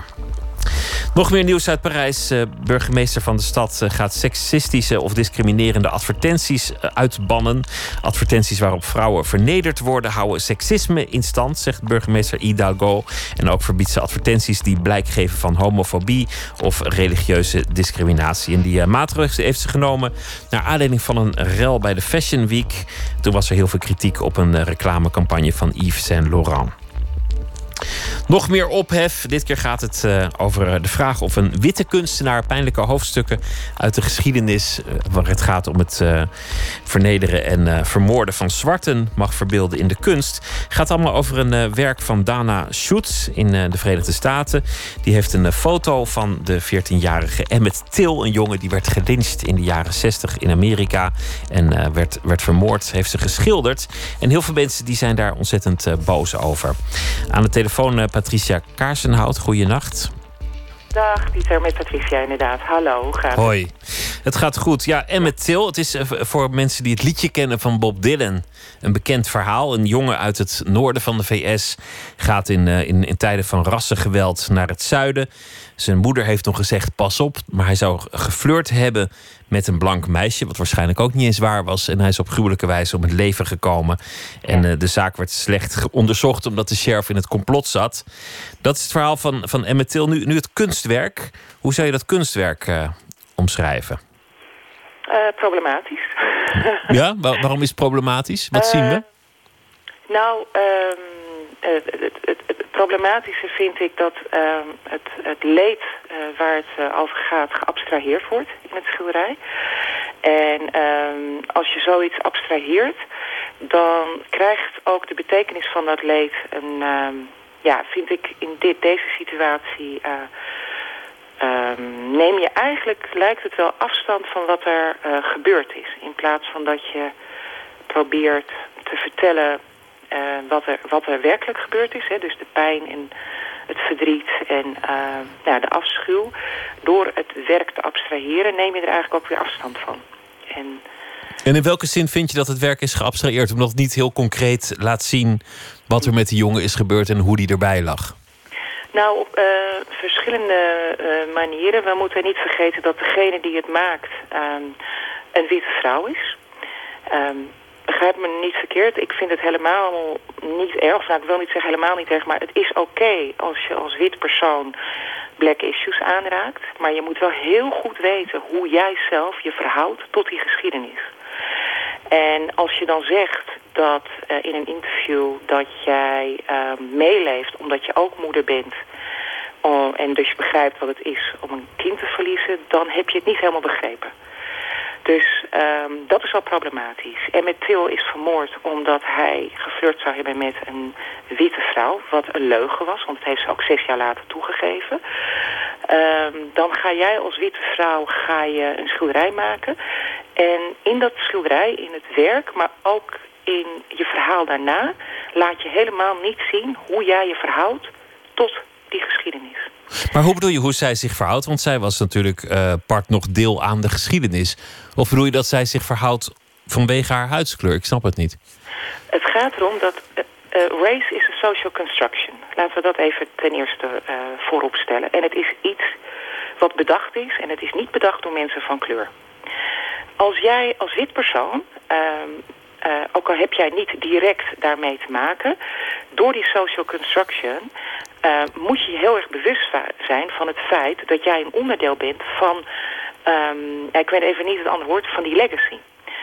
Uh, dat betekent niet dat jij direct schuldig bent, maar het betekent dat jij een onderdeel van de legacy bent... en daar moet je je bewust van zijn als je dit soort issues aanraakt.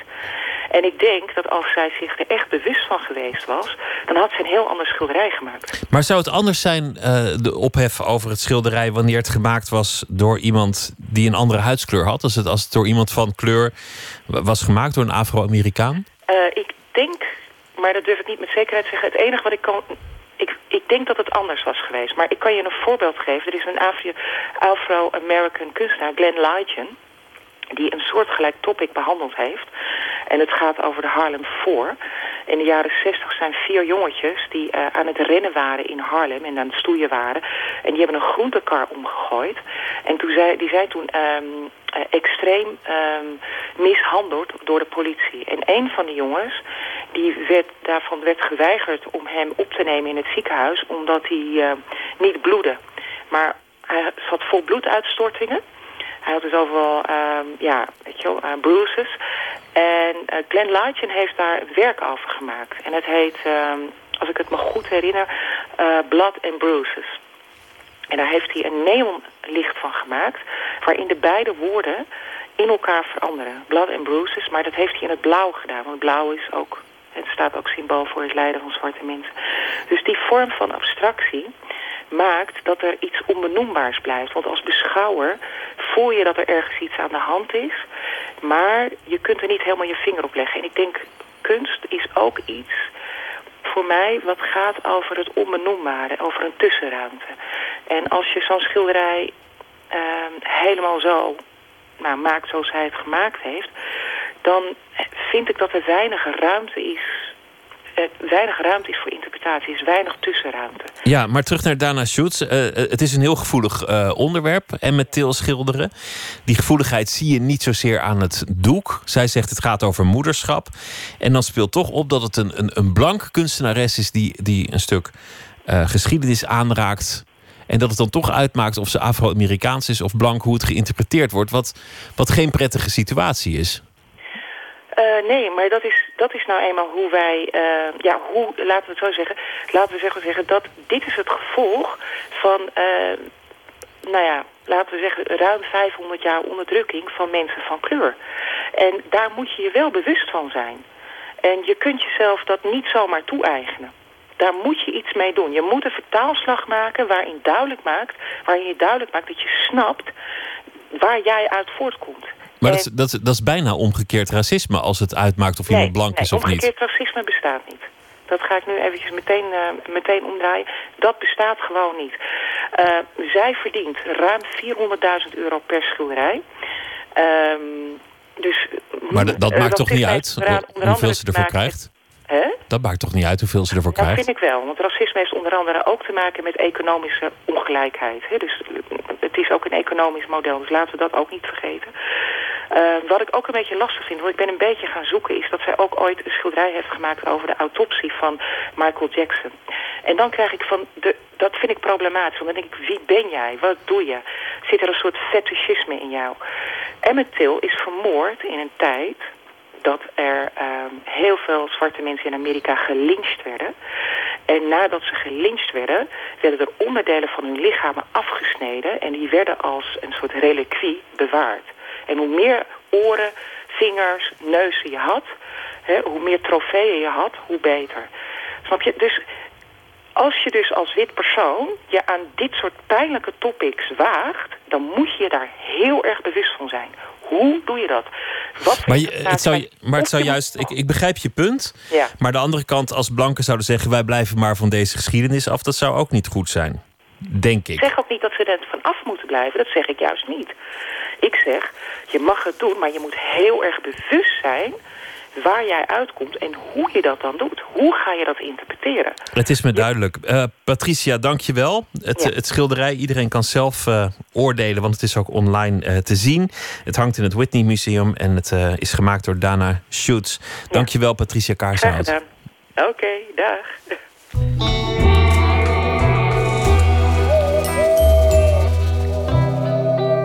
Een band uit New York, The National. En we gaan luisteren naar het nummer dat heet I Need My Girl.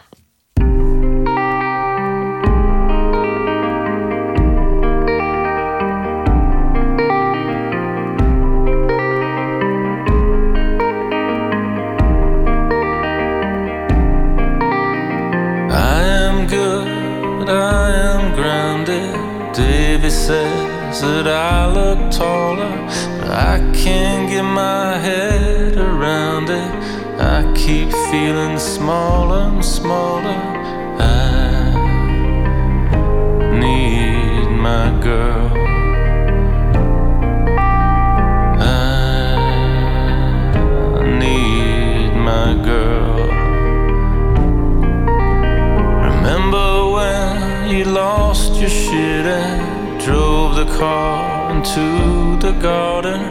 You got out and said, I'm sorry to the vines, no one saw. I need my girl. I need my girl.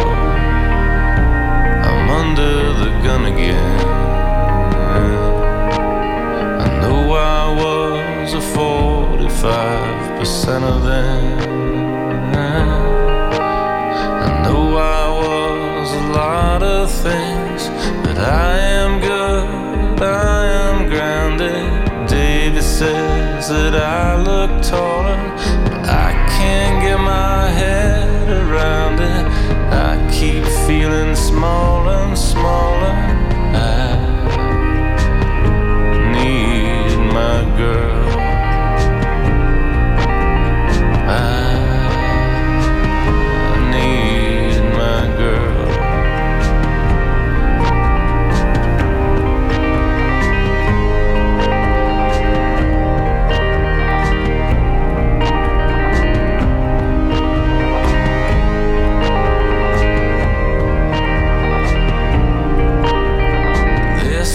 Things that I should never laugh about in front of family.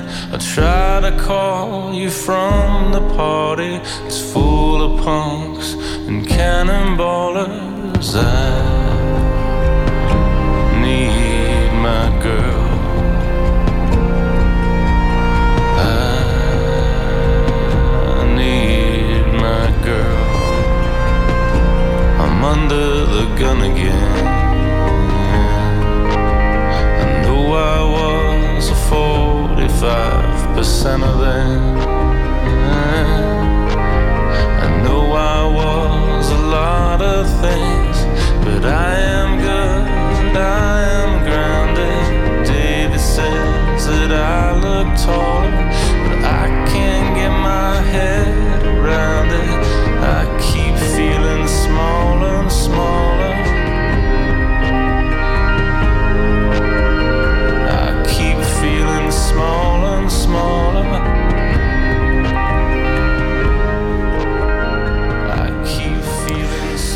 National met I Need My Girl.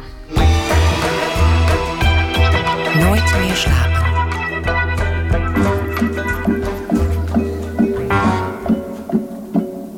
Europa worstelt met een identiteitscrisis.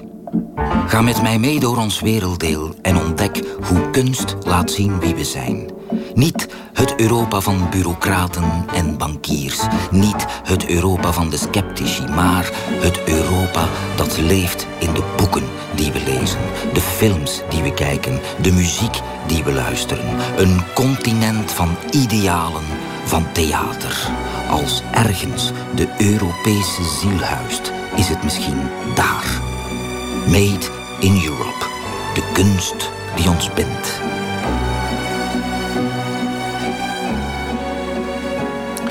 In de reeks Made in Europe gaat Dimitri Verhulst op zoek naar eh, de Europese ziel. Aan de hand van thema's in de cultuur komende zondag. Het thema idealen. Matthijs Deen, onze verslaggever, ging naar België. En sprak daar met Els Schniek, voorzitter van het Jozef Rood Genootschap. En ze praten over de Oostenrijkse schrijver Jozef Brood.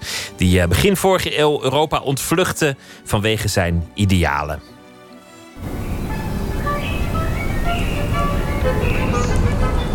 U weet het vast nog van school, de waterkringloop.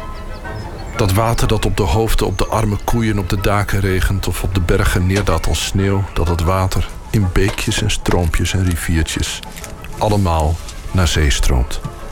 Maar dat op mooie dagen opwarmt, verdampt, de hemel beklimt, tot er zoveel van is dat het zich weer over ons uitstort en sporen trekt door het landschap.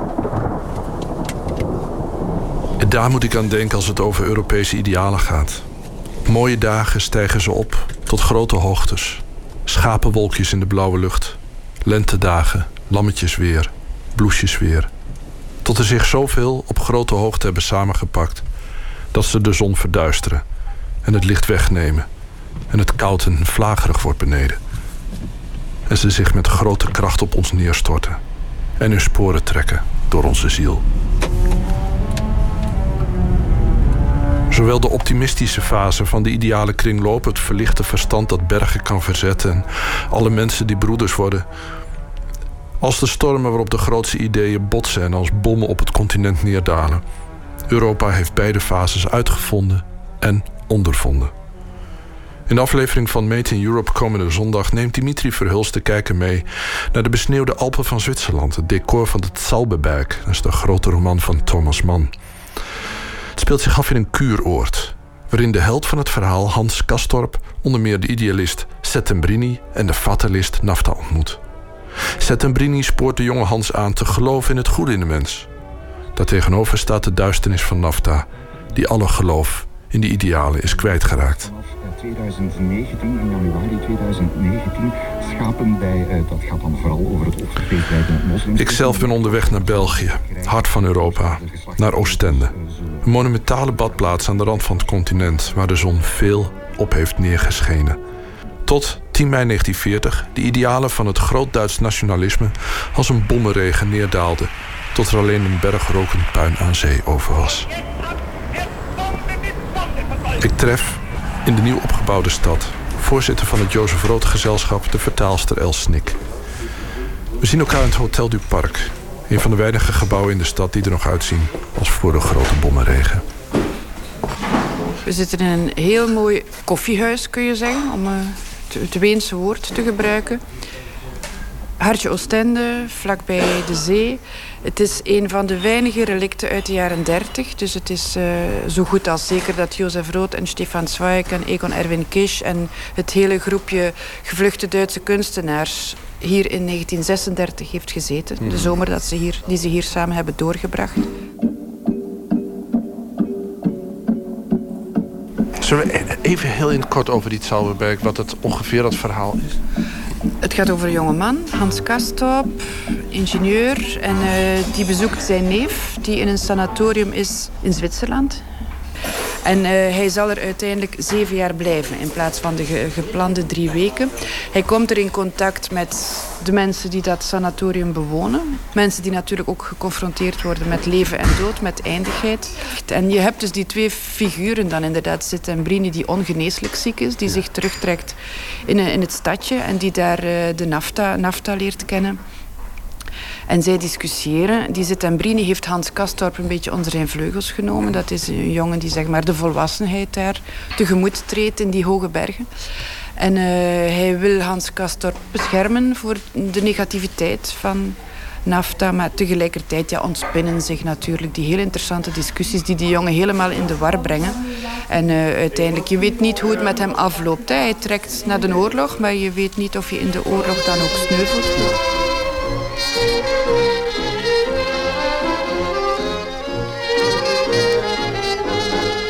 Lijkt ook alsof de aflevering suggereert dat Europa altijd weer die, die reis maakt. Dat ze vanuit een ideaal beginnen en dan uiteindelijk altijd weer teleurgesteld worden in een catastrofe. En dat er dan weer iets nieuws ontstaat en dat al die beweging er steeds is. Is dat ook een beweging die jij herkent in het leven van Jozef Rood?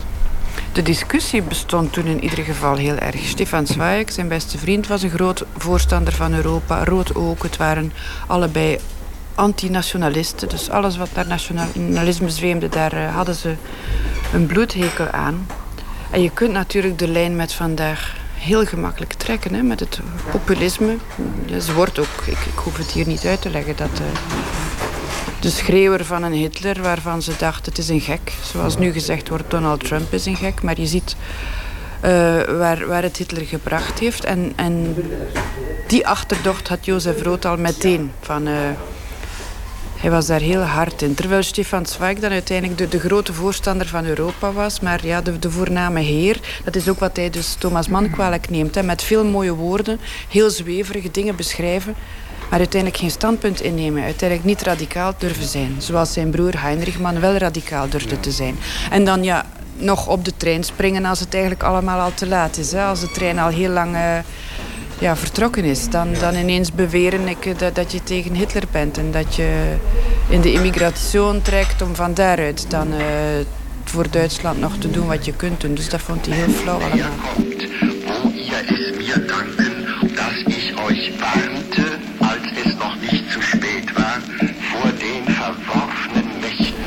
Sterft Rood als een gedesillusioneerd man? Natuurlijk, totaal verschrikkelijk. Nou, hij heeft eerst 1918, als de Eerste Wereldoorlog voorbij is, neemt hij afscheid van zijn vaderland. Want hij woonde in Oostenrijk-Hongarije, maar aan de Russische grens. En dat wordt na de Eerste Wereldoorlog Polen. En dan uh, moet hij in Duitsland gaan wonen om aan de kost te kunnen komen als journalist. Daar moet hij in 1933 alweer vertrekken. Nadat hij toch wel ongeveer ja, 12 jaar in Berlijn heeft gewoond. Hij hield dan wel niet van Duitsland en het Pruisendom, maar het was wel zijn heimat geweest. En dan uh, stelt hij al zijn hoop op Oostenrijk. En dat verliest hij dan ook in 38. Het is, ook, het is geen toeval. Het, was een, een man die dronk was al aan het front beginnen te drinken. Maar in die zomer van 1936, wanneer ze hier samen zitten, dan gaat het gewoon... Dan, dan, je ziet het gewoon fysiek. Hij takelt gewoon af, hij drinkt zich dood en hij zegt het ook. Stefan Zweig zegt, Rood, dat mag je niet doen, we hebben jou nodig. Je moet stoppen met drinken, maar het kan hem allemaal niet meer schelen. Dus hij is absoluut gedesillusioneerd. We zijn hier in feite aan, aan de rand van het Europese continent, het vasteland kan je daaruit concluderen dat dat is wat er gebeurt met idealen. Ze wordt voortgezweept door Europa tot, er, tot aan de rand. Ik denk het. En je, kunt het ook symbolisch zien. Eh, de rand is hier natuurlijk de mogelijke oversteek naar Engeland. En een, vandaar een mogelijke oversteek naar Amerika. Het is, het is heel, een heel symbolische plek. Er zijn ook vandaag hier heel veel vluchtelingen die hier komen zitten in de hoop op een vrachtwagen te kunnen springen of op een boot en in, in Engeland te ontkomen. Maar ja, Als we het hebben over verlichte idealen Mm. en we hebben het over die schrijvers en we zien hoe ze zijn voortgejaagd, dan lijkt het alsof de idealen niet stand houden. Ja, maar je, je- je hebt misschien geen keuze om toch eh, aan de Zittembrini-kant te blijven staan. Het is, je kunt zeggen, ja, de, de NAFTA heeft gelijk gekregen of zoiets. Het populisme zegeviert, ik weet het niet. Maar het is gewoon, denk, dat is ook de boodschap die Zittembrini voor de jonge Hans Kastorp heeft. Wat voor leven is het als je niet meer gelooft in idealen? Als je cynisch wordt, dat, dat, is, dat haalt ook niks uit. Dus je moet gewoon, en misschien is dat Europa, misschien is dat de erfenis van de verlichting. Dat we in staat zijn om telkens weer tegen een muur te botsen of in het water te verzuipen, maar toch te blijven geloven. En het belang van kunst en cultuur is natuurlijk ook ongelooflijk. Wat, je, dat, wat de mensen bindt. Wat, wat is een mens? Iemand die ook schoonheid maakt en, en en dan kun je niet cynisch zijn als je, als, je, als je kiest voor het leven als kunstenaar. Wat uiteindelijk die schrijvers ook allemaal deden. Hè. Ze werden verbannen omdat ze kunstenaar waren.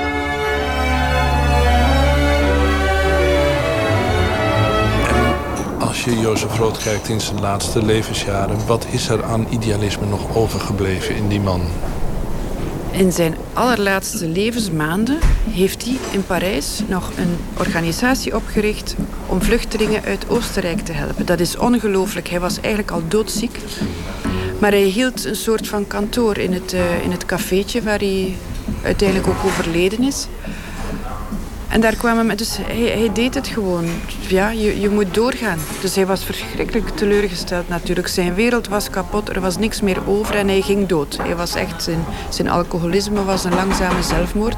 En toch heeft hij in die laatste maanden nog, nog zich geëngageerd om mensen te helpen. En dat waren mensen die in Parijs aankwamen met heel een hebben en houden of met niks. Hij ging met die kindertjes mee naar het politiekantoor. Het is net als nu, die immigrantenkinderen die spraken sneller de nieuwe taal dan hun ouders. Dus die moesten de ouders meenemen om te tolken in het politiekantoor. En Rood hielp ze, hielp die kinderen. Dus, dus compleet cynisch is hij niet geworden. Dus je kunt als kunstenaar wel iets betekenen en je hebt dan waarschijnlijk geen keuze om aan de kant van Zittembrini te staan. Eventueel natuurlijk wel te, reflect- te reflecteren en te zeggen van oké, ja, de, het klopt wel in zekere zin wat die NAFTA verkondigt. Maar je hoeft daarom niet aan zijn kant te gaan staan. Els Snik, de voorzitter van het Jozef Rood Genootschap over eh, Made in Europe. En het is eh, zondag te zien op NPO 2 een bijdrage van Matthijs Deen. Amy Mann, een Amerikaanse singer-songwriter. En eh, er komt een nieuw album aan, Mental Illness. Deze single heet Goose Snow Cone.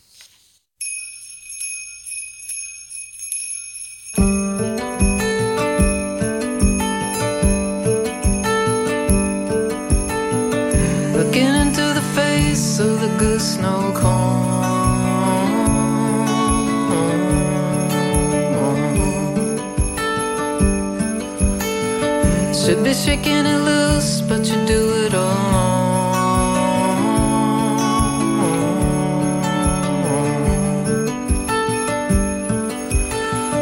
Every look is a truce, and it's written in stone.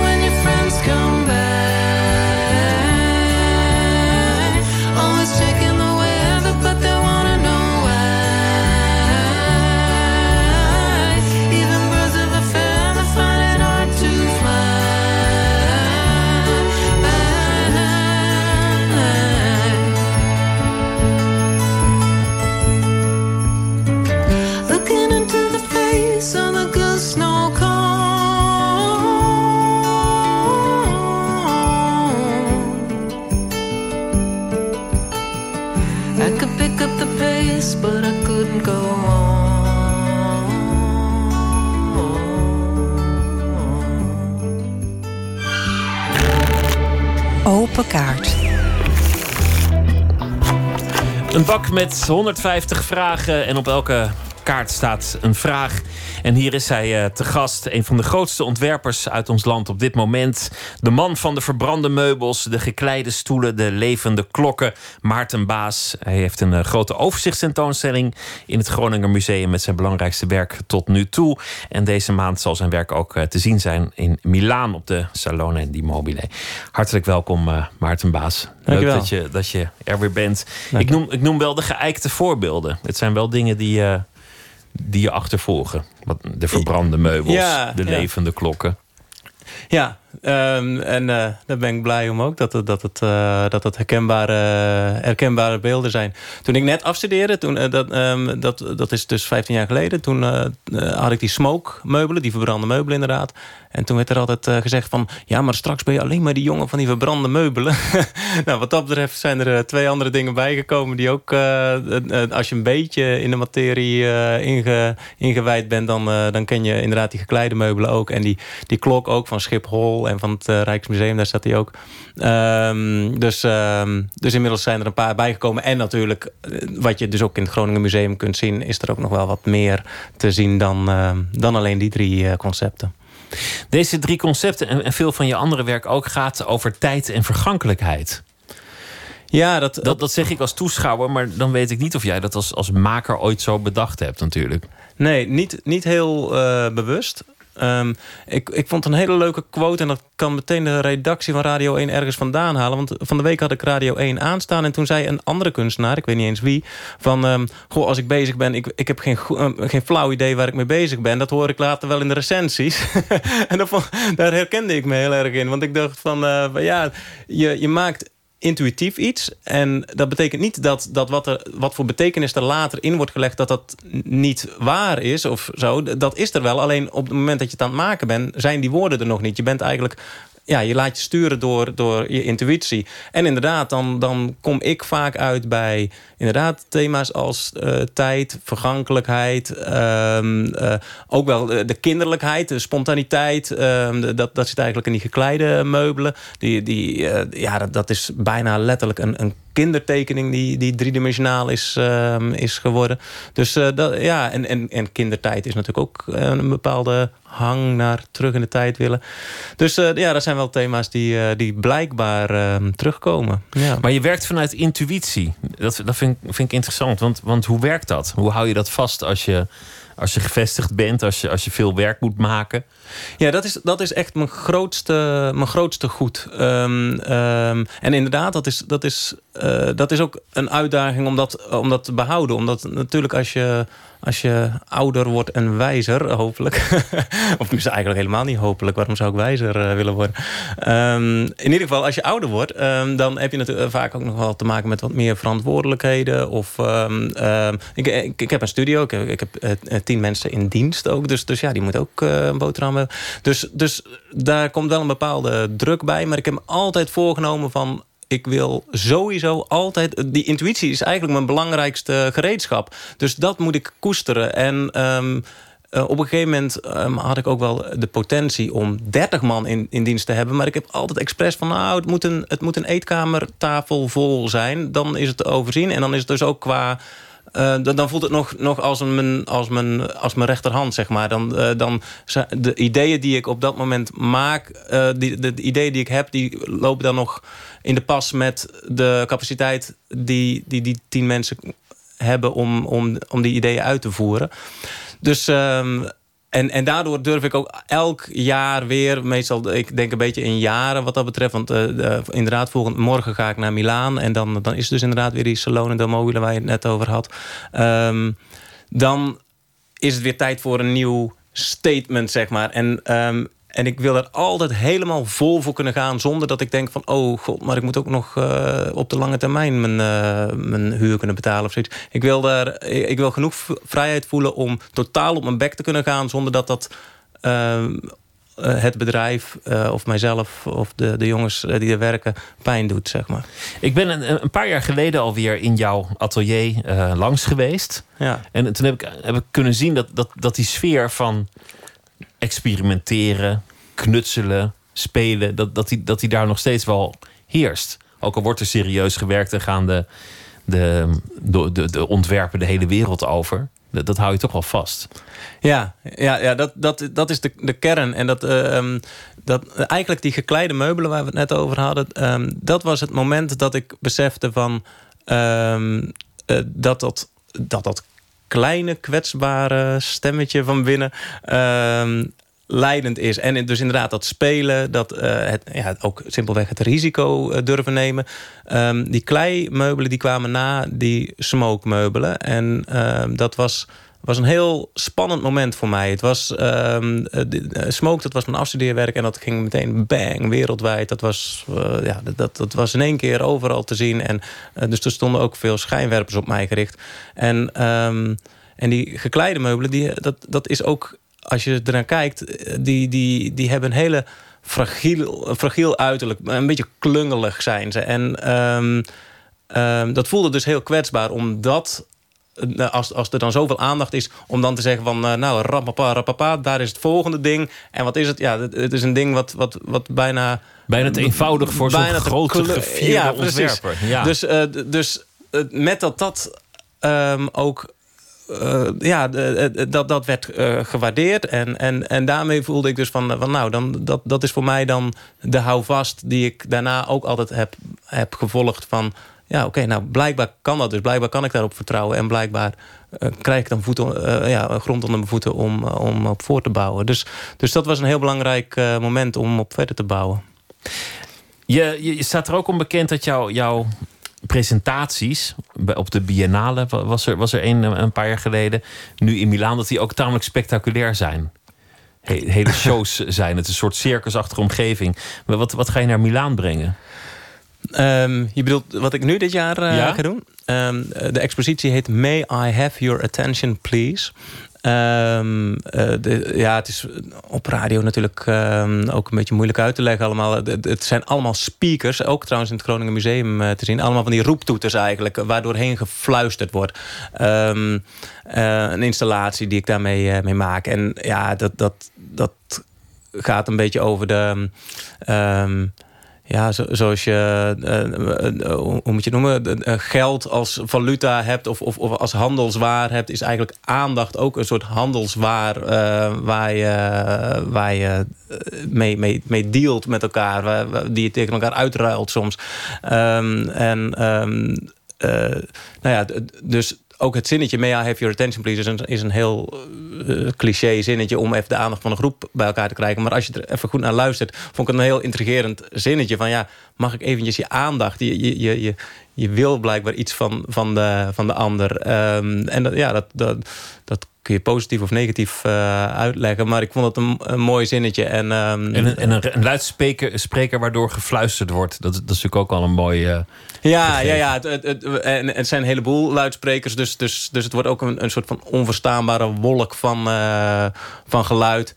En uh, er komen ook stoelen bij. De stoelen is eigenlijk het ontwerp wat erbij uh, bij hoort. En uh, die, die, alle, alle stoelen, ze zijn weliswaar in massa geproduceerd... maar ze zijn altijd net even, even anders. Dus ze zijn eigenlijk ook individuen. Dus vandaar ook dat ik het een, een mooie match vond... met, met al die verschillende stemmen die uit die speakers komen. Laten we beginnen met de kaarten. Hier zijn ze. Ik wil je vragen om er één te trekken en de vraag. Uh, ja, nou, ik ben, erg, uh, ik ben erg benieuwd. Ik, ik had al op dit programma toegezegd voordat ik wist uh, wat dit precies inhield. En oh, dus je, je, bent er een beetje ingeluisterd eigenlijk. nou ja, dat heb ik mezelf aangedaan. Ik, ik dacht van als ik het niet weet, dan ga ik het gewoon over mijn werk hebben. Daar, daar lul ik me altijd wel, wel uit. Dus eens eventjes kijken. Nou, in welke film zou je willen spelen? Eens even kijken hoor. Ehm, even kijken. Nou, het eerste wat, wat in opkomt is... Um, hoe heet die film nou ook weer? Met, uh, met uh, Iggy Pop, die zwart... Coffee and Cigarettes. Um, dat is de eerste film die, ik, die hem opkomt. Omdat, wat ik zo, zo tof vind. Ik, ik, heb nu over Iggy Pop. Omdat hij daar half zichzelf speelt. En half, half een rol speelt. Um, en ja, dat, dat, dat en, en het zijn allemaal heel absurdistische scènes ik denk ook altijd, uh, bij, dat, is, het is typisch zo'n scène, of typisch zo'n film waarvan je denkt van, nou, daar zullen ze wel heel veel lol aan hebben gehad om te maken. Nu zeggen mensen dat ook altijd over mijn werk, en dan denk ik van, van nou ja, dat was toch altijd wel bloed, zweet en tranen om het te maken. Maar, maar die film die, die straalt heel veel werkplezier uit. Maar ook die, die absurdistische ehm, sfeer die er overheen hangt en dat half uh, zichzelf zijn en half een rol spelen. Dat je ook niet helemaal kan duiden waar het een begint en het ander eindigt. Dus uh, nou, daar zou ik, wel, uh, zou ik ook wel eens een keertje mee willen doen. Coffee and cigarettes. Trek nog een kaart. Even kijken hoor. Oh jee. Ben je het type van de harde breuk of van vriendschap met je ex? Nou, oh. um, Nou ja, dan uh, ik zou zeggen uh, vriendschap. Ja, ja, ik, als ik letterlijk over mijn exen praat, dan daar heb ik altijd nog een vriendschappelijke band mee. En nee, harde breuk, daar, daar, daar, geloof ik niet zo in. je, je deelt toch veel met elkaar en ehm, nou, dat, dat is ook wel iets, iets wat gekoesterd mag worden. Laten we nog geen trekken. Oh ja, wat wil je absoluut nog maken? Nou, dat is toevallig een vraag die me heel vaak wordt uh, gesteld. En eigenlijk heb ik hem net al een beetje geantwoord. Um, dat als ik daarover nadenk, um, is uh, mijn hoogste doel is dat ik die die intuïtie dus kan, kan blijven behouden... en altijd de flexibiliteit voel om, om mee te bewegen in uh, met de deiningen van de tijd. Dat is eigenlijk uh, ja, kijken wat, waar, waar de omstandigheden om vragen... Waar, waarvan ik denk dat ik het te doen heb. En ik heb nooit um, een doel gesteld van, van... oh ja, ik wil eigenlijk nog dit. Ook, nou ja, nu, nu heb ik bijvoorbeeld een mooie expositie in Groningen. En um, dat is... Uh, daar, en ja, relatief ben ik ook jong, 39. En, en dan, dan, dan, krijg ik ook veel de vraag van... goh, is dat niet erg jong voor een overzichtstentoonstelling? Ik, uh, ik ben er nooit zo mee bezig geweest op de manier van... van oh ja, ik heb een doel, ik wil ooit nog een solo-expositie in een museum hebben. Zo heb ik nooit gekeken. En, ja, en het komt toevallig wel op mijn pad. Wat dat betreft heb ik het ook wel goed getroffen met mijn werk. hoor. Ik krijg eigenlijk altijd alles op een presenteerblaadje aangediend. Je kunt het vergelijken met de rock'n'roll. Een, een liedje wordt een hit. En sommige artiesten hebben misschien één keer in hun leven een hit, sommige nooit. En, en een enkeling lukt het drie keer, of misschien wel vier keer, of vijf keer, zes keer. En, en zo is het in, in, met ontwerpen natuurlijk ook. Iets wordt, een, wordt wereldwijd opgepikt, omdat het past in een tijd of bijzonder is. Komt in de, in de, eerst in de tijdschriften, dan in de boeken. Nou, dat is jou nu volgens mij drie, vier keer gelukt. Ja, ja, ja, nou ja, als je het inderdaad op die manier vertaalt, dan, eh, dan, eh, dan, eh, dan zijn er een paar van die, van die hits inderdaad. Ja, nou, dat is, dat is leuk. Maar het is nooit mijn, mijn, mijn doel geweest. Als ik ermee bezig ben, dan denk ik gewoon van wat heb ik nu te maken en wat is nu goed. En ik denk dat, dat ook de, de, de goede liedjes, de goede hits, zo gezegd dat dat ook op die manier is gemaakt. Niet met het doel van, uh, oh, nu ga ik toch eens eventjes een, uh, een klassieker uh, componeren. Nou, tenminste, dat lijkt mij niet het juiste recept. Laten we nog één doen. Oké. Okay. Wat had je eigenlijk willen worden? Ah. um, Nou, eh, ik ben heel blij met, met het beroep wat ik heb hoor. Echt uh, uh, heel vaak uh, als, als je even niet ziet zitten en, en, en, en baalt van dingen, dan denk je van nou, ik, ik, ik ga iets heel anders doen. En als ik dan drie stappen verder ben, dan denk ik van ja, maar toch eh, la- linksom of rechtsom komt het toch ongeveer hierop uit. Maar ehm, wat ik wel een heel leuk andersoortig beroep vind... is ehm, ehm, eh, om eh, kok, kok te zijn. Ik ben niet dat ik een goede kok ben. Ik, eh, ben een- nog niet eens een hobbykok. Maar wat ik, wat ik fijn vind van, eh, van eten en van, van goed kunnen koken... is dat ehm, het criterium is dat je... Het, het moet uiteindelijk lekker zijn. Je, je moet iets, iets lekkers eh, eh, kunnen eten. Wat, daar hoef je geen expert voor te zijn om het te kunnen proeven... en te zeggen van ja, ik vind dit lekker, ja of nee. En, ehm, en dan maak ik toch nog even weer de link met mijn eigen werk. Dat is ook hoe ik in mijn werk sta. Van, ehm, eh, het, het moet aantrekkelijk zijn. Het moet, het moet een mooi beeld zijn. Het moet iets met je doen. Ehm, en ehm, vervolgens zijn er misschien lagen daarna... net als met, met een goede maaltijd of zoiets... dat misschien een, iemand die iets meer verstand van eten heeft... kan zeggen van, oh, wat, wat bijzonder... Hoe, hoe hij hier die rucola heeft weten te combineren met, met citroen. En, en weet ik wat. En, en daar, eh, dat dat misschien een hele unieke combinatie is. Maar ook een leek die kan zien van... eh, of kan proeven in dit geval... ehm, eh, het is gewoon lekker. Ik weet niet waarom, maar ik vind het lekker. En, en dat vind ik een, vind ik een interessant gegeven... waarom ik ook wel kok zou willen zijn. Dankjewel. En heel veel succes eh, in Milaan. En veel succes ook met de overzichtstentoonstelling in Groningen. Maarten Baas, dankjewel. Dankjewel. Ray Charles met Lonely Avenue uit 1956. Now my room has got two windows, but the sunshine never comes through. You know it's always dark and dreary since I broke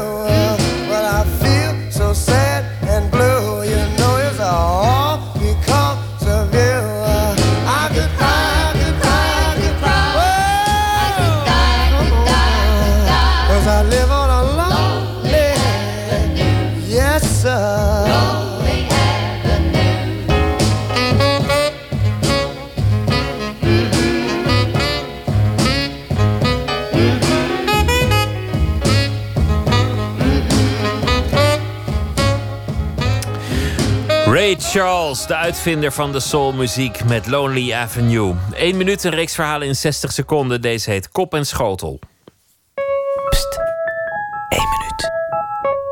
Buiten het bezoekerscentrum stonden de, eh, nou, ik denk van misschien wel duizend schoolkinderen. En er waren natuurlijk ook heel veel mensen op afgekomen. Hè. En toen het bezoek dus weer eh, weggegaan was, gingen de deuren open ook voor de andere bezoekers. En eh, die zien dus ook waar eh, Maxima had gezeten. En die zagen dus dat er nog een stukje oranjekoek stond. Met een heel klein stukje eruit. En een mevrouw die ziet dat en die pakt de oranjekoek en die eet dat heel snel op.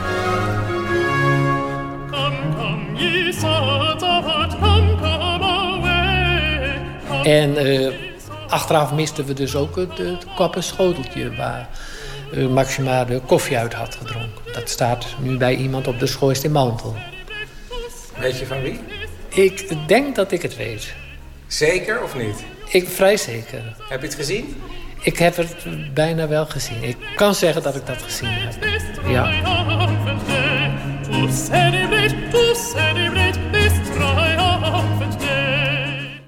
1 minuut gemaakt door Chris Baayema.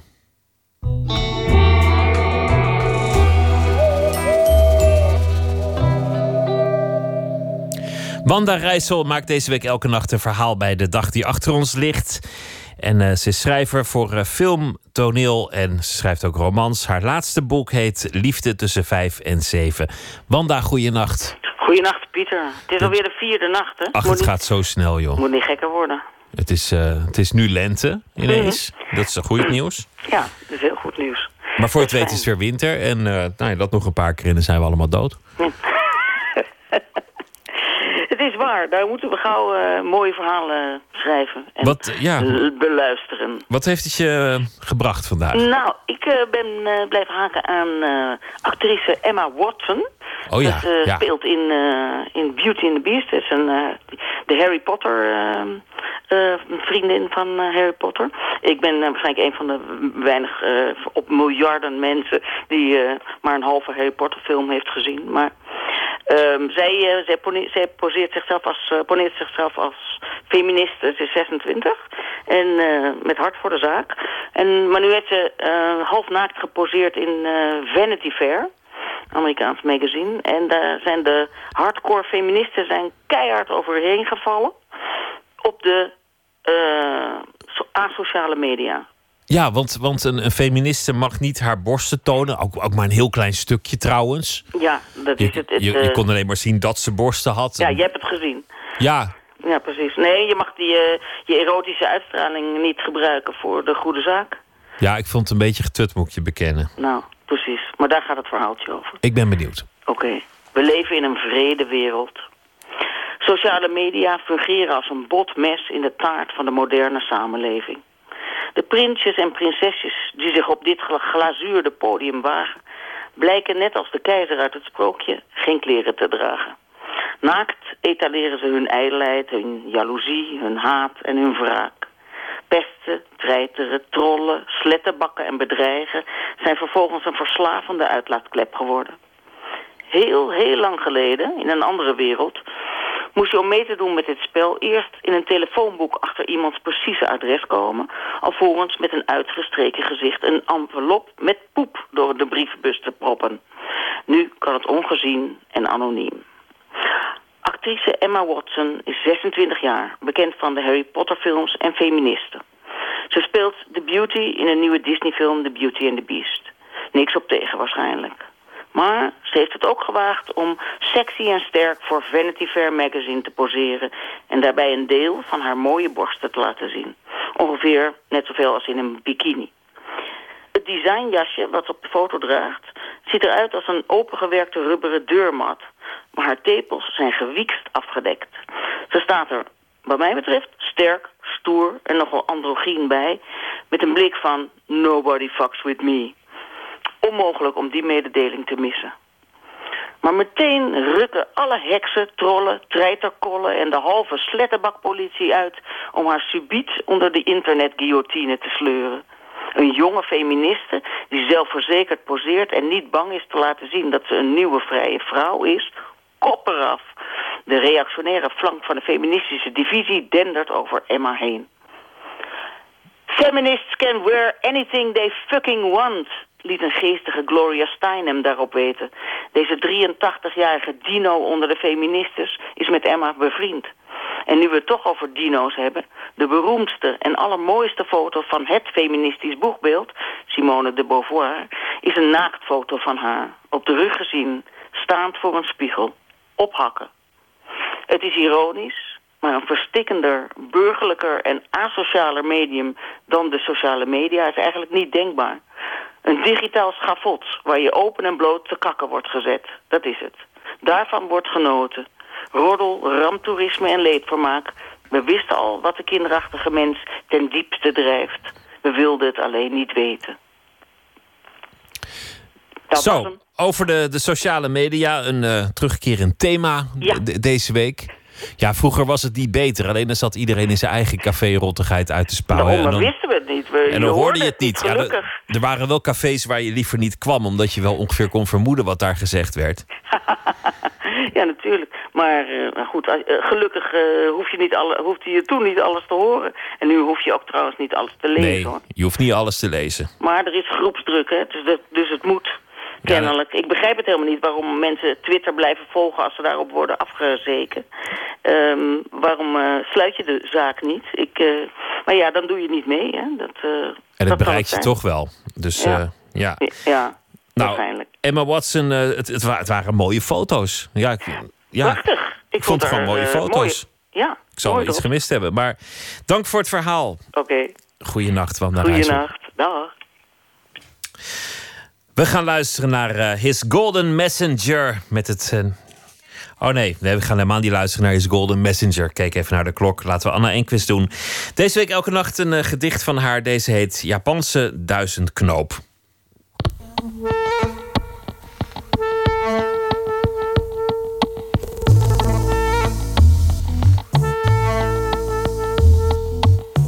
Japanse duizendknoop. Getuchtigd en beknot in siertuin en plantsoen. Mismaakt, gemarteld door de hovenier van dienst. Vlucht is een vuile droom. Handlangers van de vrijheid, vogels, wind. Hij vestigt zich op allerarmste grond. Landjes met olievlekken waar geen kind meer speelt. Besmette waterlopen, vuilnisbelt. Vernietig hem met vuur en hij verrijst als eerste uit de as. Laat hem daar staan. Zijn stengels reiken naar het blauw. Sluier van witte bloesem overdekt met trots wat vies en overtollig was. Begroet de indringer, de vreemdeling in groene jas. Ja, dit is een gedicht dat ik nog niet gebundeld heb. Ik heb het geschreven na het uitkomen van mijn laatste bundel. Het was een van de laatste stadsgedichten toen ik stadsdichter van Amsterdam was.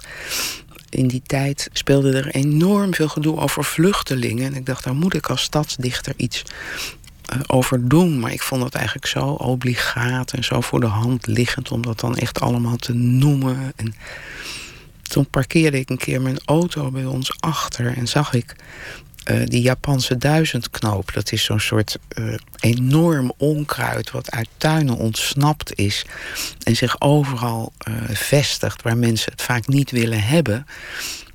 Ja, dat was voor mij een mooie verbinding. Hè? Dat je dat, eh, dat levenskrachtige, eigenlijk erg mooie onkruid overal ziet opkomen waar je het niet wil hebben.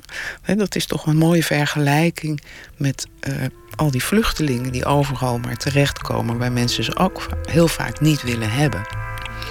Ik lees het nog een keer. Japanse duizendknoop.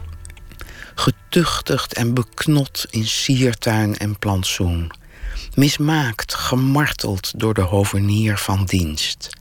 Vlucht is een vuile droom. Handlangers van de vrijheid, vogels, wind. Hij vestigt zich op allerarmste grond. Landjes met olievlekken waar geen kind meer speelt. Besmette waterlopen, vuilnisbelt. Vernietig hem met vuur en hij verrijst als eerste uit de as. Laat hem daar staan. Zijn stengels reiken naar het blauw. Sluier van witte bloesem overdekt met trots wat vies en overtollig was. Begroet de inringer, de vreemdeling in groene jas. Anna Enquist las het gedicht Japanse duizendknoop. Dit was het voor eh, deze nacht. Morgen zit hier Esther Naomi Perquin en die gaat in gesprek met Ted Bransen. Begon ooit als danser bij het Nationale Ballet, stopte daarmee in 1991 en werd choreograaf. En is sinds 2002 artistiek leider.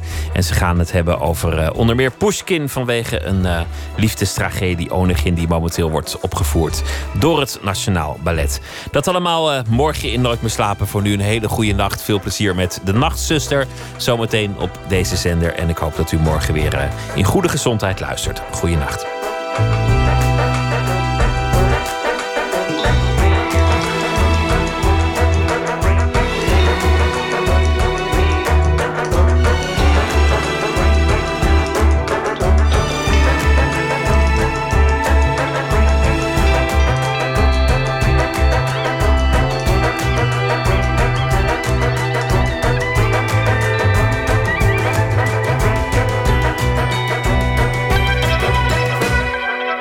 Radio 1, het nieuws van alle kanten.